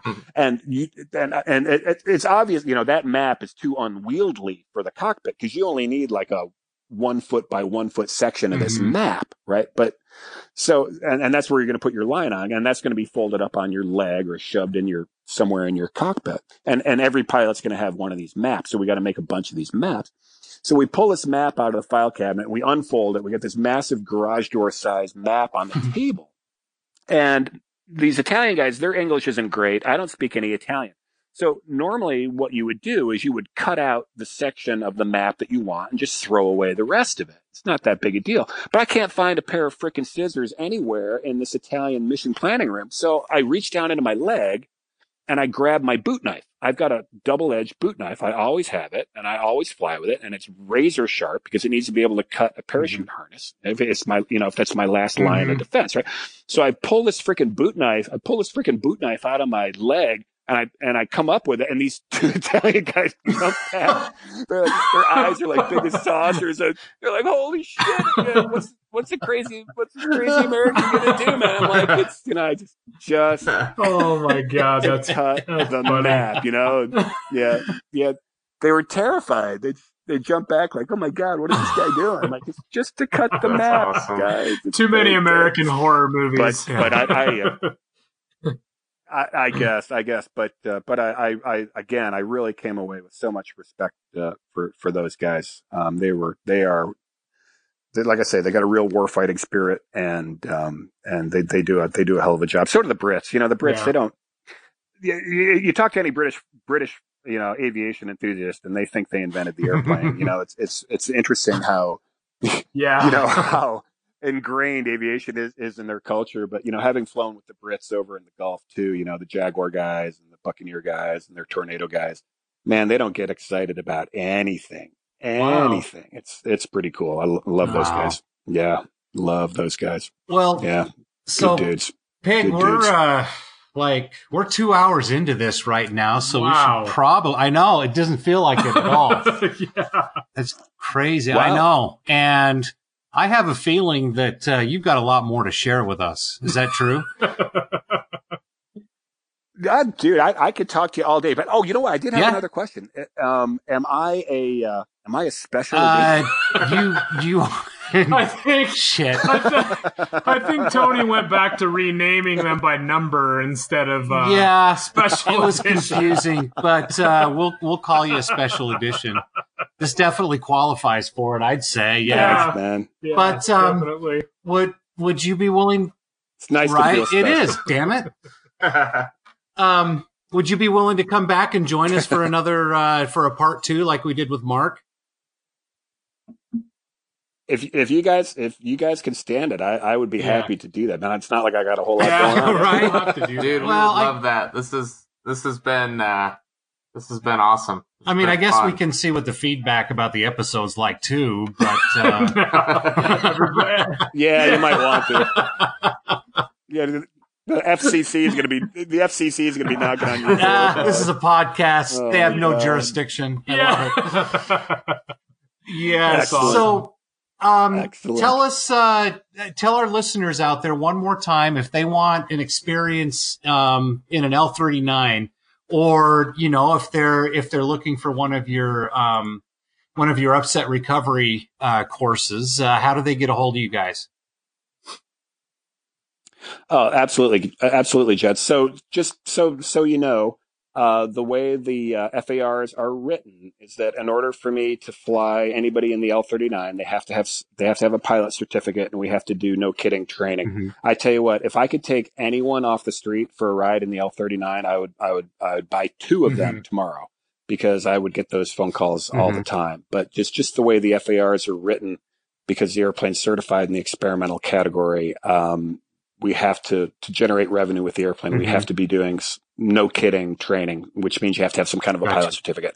But uh, I'm I'm easy to find. Uh, the obviously the Instagram is uh, at Acrojet. The website is acrojet.net. Uh, if you go to acrojet.com, you find some weird Iranian oh no shit. Go to acrojet. yeah, I'm not kidding you. I know, right? Oh wow! I know, right? So, so yeah, so you got to go, you got to go to acrojet.net. Um, and all the contact information is there. And, uh, yeah, yeah, happy to, happy to hear from, uh, anyone that's interested in doing, uh, any of that kind of stuff. Awesome. Absolutely. Uh, hey, can I, can I, can I throw out a shameless plug? For my Absolutely. dog? Absolutely. All right. So um, dogs are the best people that I know, and I have three Bernese Mountain Dogs. I have uh, Wendy, Cosmo, and Finn, and they have their own IG account. It's Afterburners, A F T E R B E R N E R Z. Afterburners. They are public Oh, figures. Are, They are public figures. So so give them a follow. They're the that's cool. Are, best. aren't those mountain dogs like huge? Aren't they big? Is it the type of? Yeah. They are. Holy wow! So we'll need to follow them. I'm gonna Yeah. look that up right Yeah, now. so- yeah. Yep, afterburners. Yep, but uh, they're they're the best, and uh, uh, one of them's been laying here on the floor the whole time we've been we've been Nice. bullshitting. So that's Cosmo. But yeah, they uh, they're they're awesome dogs. So yeah, I'm, I'm always stepping over a dog in my little house here. There's Oh, that's awesome. nice. That's awesome. All right, Well- we are followed on Afterburners Yeah. now um, from our ramp check. Good. So we're following it now. nice. That's Very awesome. cool. Well, well, Nice, Pete, thank guys. you Thanks. again so much. This has been just, uh, it's just been a riot. I, I haven't laughed so much during a podcast Oh yeah. and, uh, just been so enlightened at the same time. Um, yes, we are definitely looking forward to having you back for another episode so we can, uh, hear some more, um, about, uh, just about you and, and your incredible life and what you do. So, yeah. I Yeah. feel like I. Well, well, guys, I I, I would no, go go ahead, Pete. I was just going to say, I, I, oh, thanks, gents. I would love that. And, um, you know, let me just, uh, let me just circle back to you and, and, and tell you how much that I love what you guys are doing. Um, uh, everything that you got going on from the podcast to the IG feed to the website. Um, you know, you- you guys get it. Um, and, uh, I really appreciate, I really appreciate everything that you do. And, and I really appreciate your, uh, you're extending extending the offer out to me to just uh, sit down and have a couple beers and, and and tell some stories with you. It's been a it's been a blast. So um, I wish you nothing but you know further success, and um, I'm just just so glad to be uh, part of your orbit as well, man. It's a, it's really an honor. well, you so too, thank my you. friend. Oh, and, thank uh, you. um, It was an I- honor for us. Yes, definitely. And we need to uh, uh we need to make a point to do this face to face one of these days. Oh hell So- yeah. Yeah. Hell alrighty. yeah. Hell yeah. I Cool. would Well, love on it. that note, Aaron, right on. uh, let us know uh, how we can find you on Instagram. Sure. So I have a personal account, uh, Instagram and Twitter at Aaron Rumfollow. Uh, and then, of course, all the uh, aviation content and ramp check content at Ramp Check Global on Instagram and Twitter. Uh, we also have a Ramp Check Global uh, Facebook page, and then of course rampcheckglobal.com. Ryan. Um, you can. Sorry, I was I was looking at the. Uh, Ryan's looking at dogs on his Instagram Yeah, right now. which are very Squirrel. beautiful dogs, by the way. Um, uh, yeah, you can find me at Rum Follow Me. And before I turn it over to Tony to give that, uh, I just want to personally thank you again. This has been uh, a lot of fun, and uh, I can't wait to have you on again. Tony? Oh, thanks, man. It's been fun for me too. Uh, find me on Instagram at trumfollow. It's been a while since I've spelled it, boys, so I won't spell it. Um, but uh, don't forget that you can find the Ramp Check podcast now on a number of platforms. Of course, Apple Podcasts, Spotify, Google Podcasts, SoundCloud. We are on Pandora now, uh, so you can check us out there. And uh, by the time you hear this podcast, we will be on the TuneIn app which is the primary podcaster for um, those of you that are Amazon subscribers. So you will be able to tell Alexa to listen to the Ramp Check podcast. So we're really thrilled about that um, as well. And, uh, you know, keep an eye open, more platforms coming. But uh, don't forget to go to our Ramp Swag store. You can get there from uh, rampcheckglobal.com. You just And- made the Alexa Did Alexa uh, start playing the podcast? thermostat start talking because you said Alexa. Hey, hold on. Alexa, play the Ramp Check podcast. No. I couldn't find Ramp Oh, see, she couldn't find it. Bitch. Bitch. Oh, that was Anyway. funny. Um, But uh, get some of our Ramp Swag from the Ramp Swag store. You can get that at www.rampcheckglobal.com. Uh, there's also a link to um, uh, our aerospace and uh, aviation news page, which is rampcheckreport.com. So, anyway, thanks again for uh, another great edition of the Ramp Check podcast. We hope you feel the same. Don't forget to subscribe, share it when you can, and of course, give us that five star rating. Thanks for joining. Good day.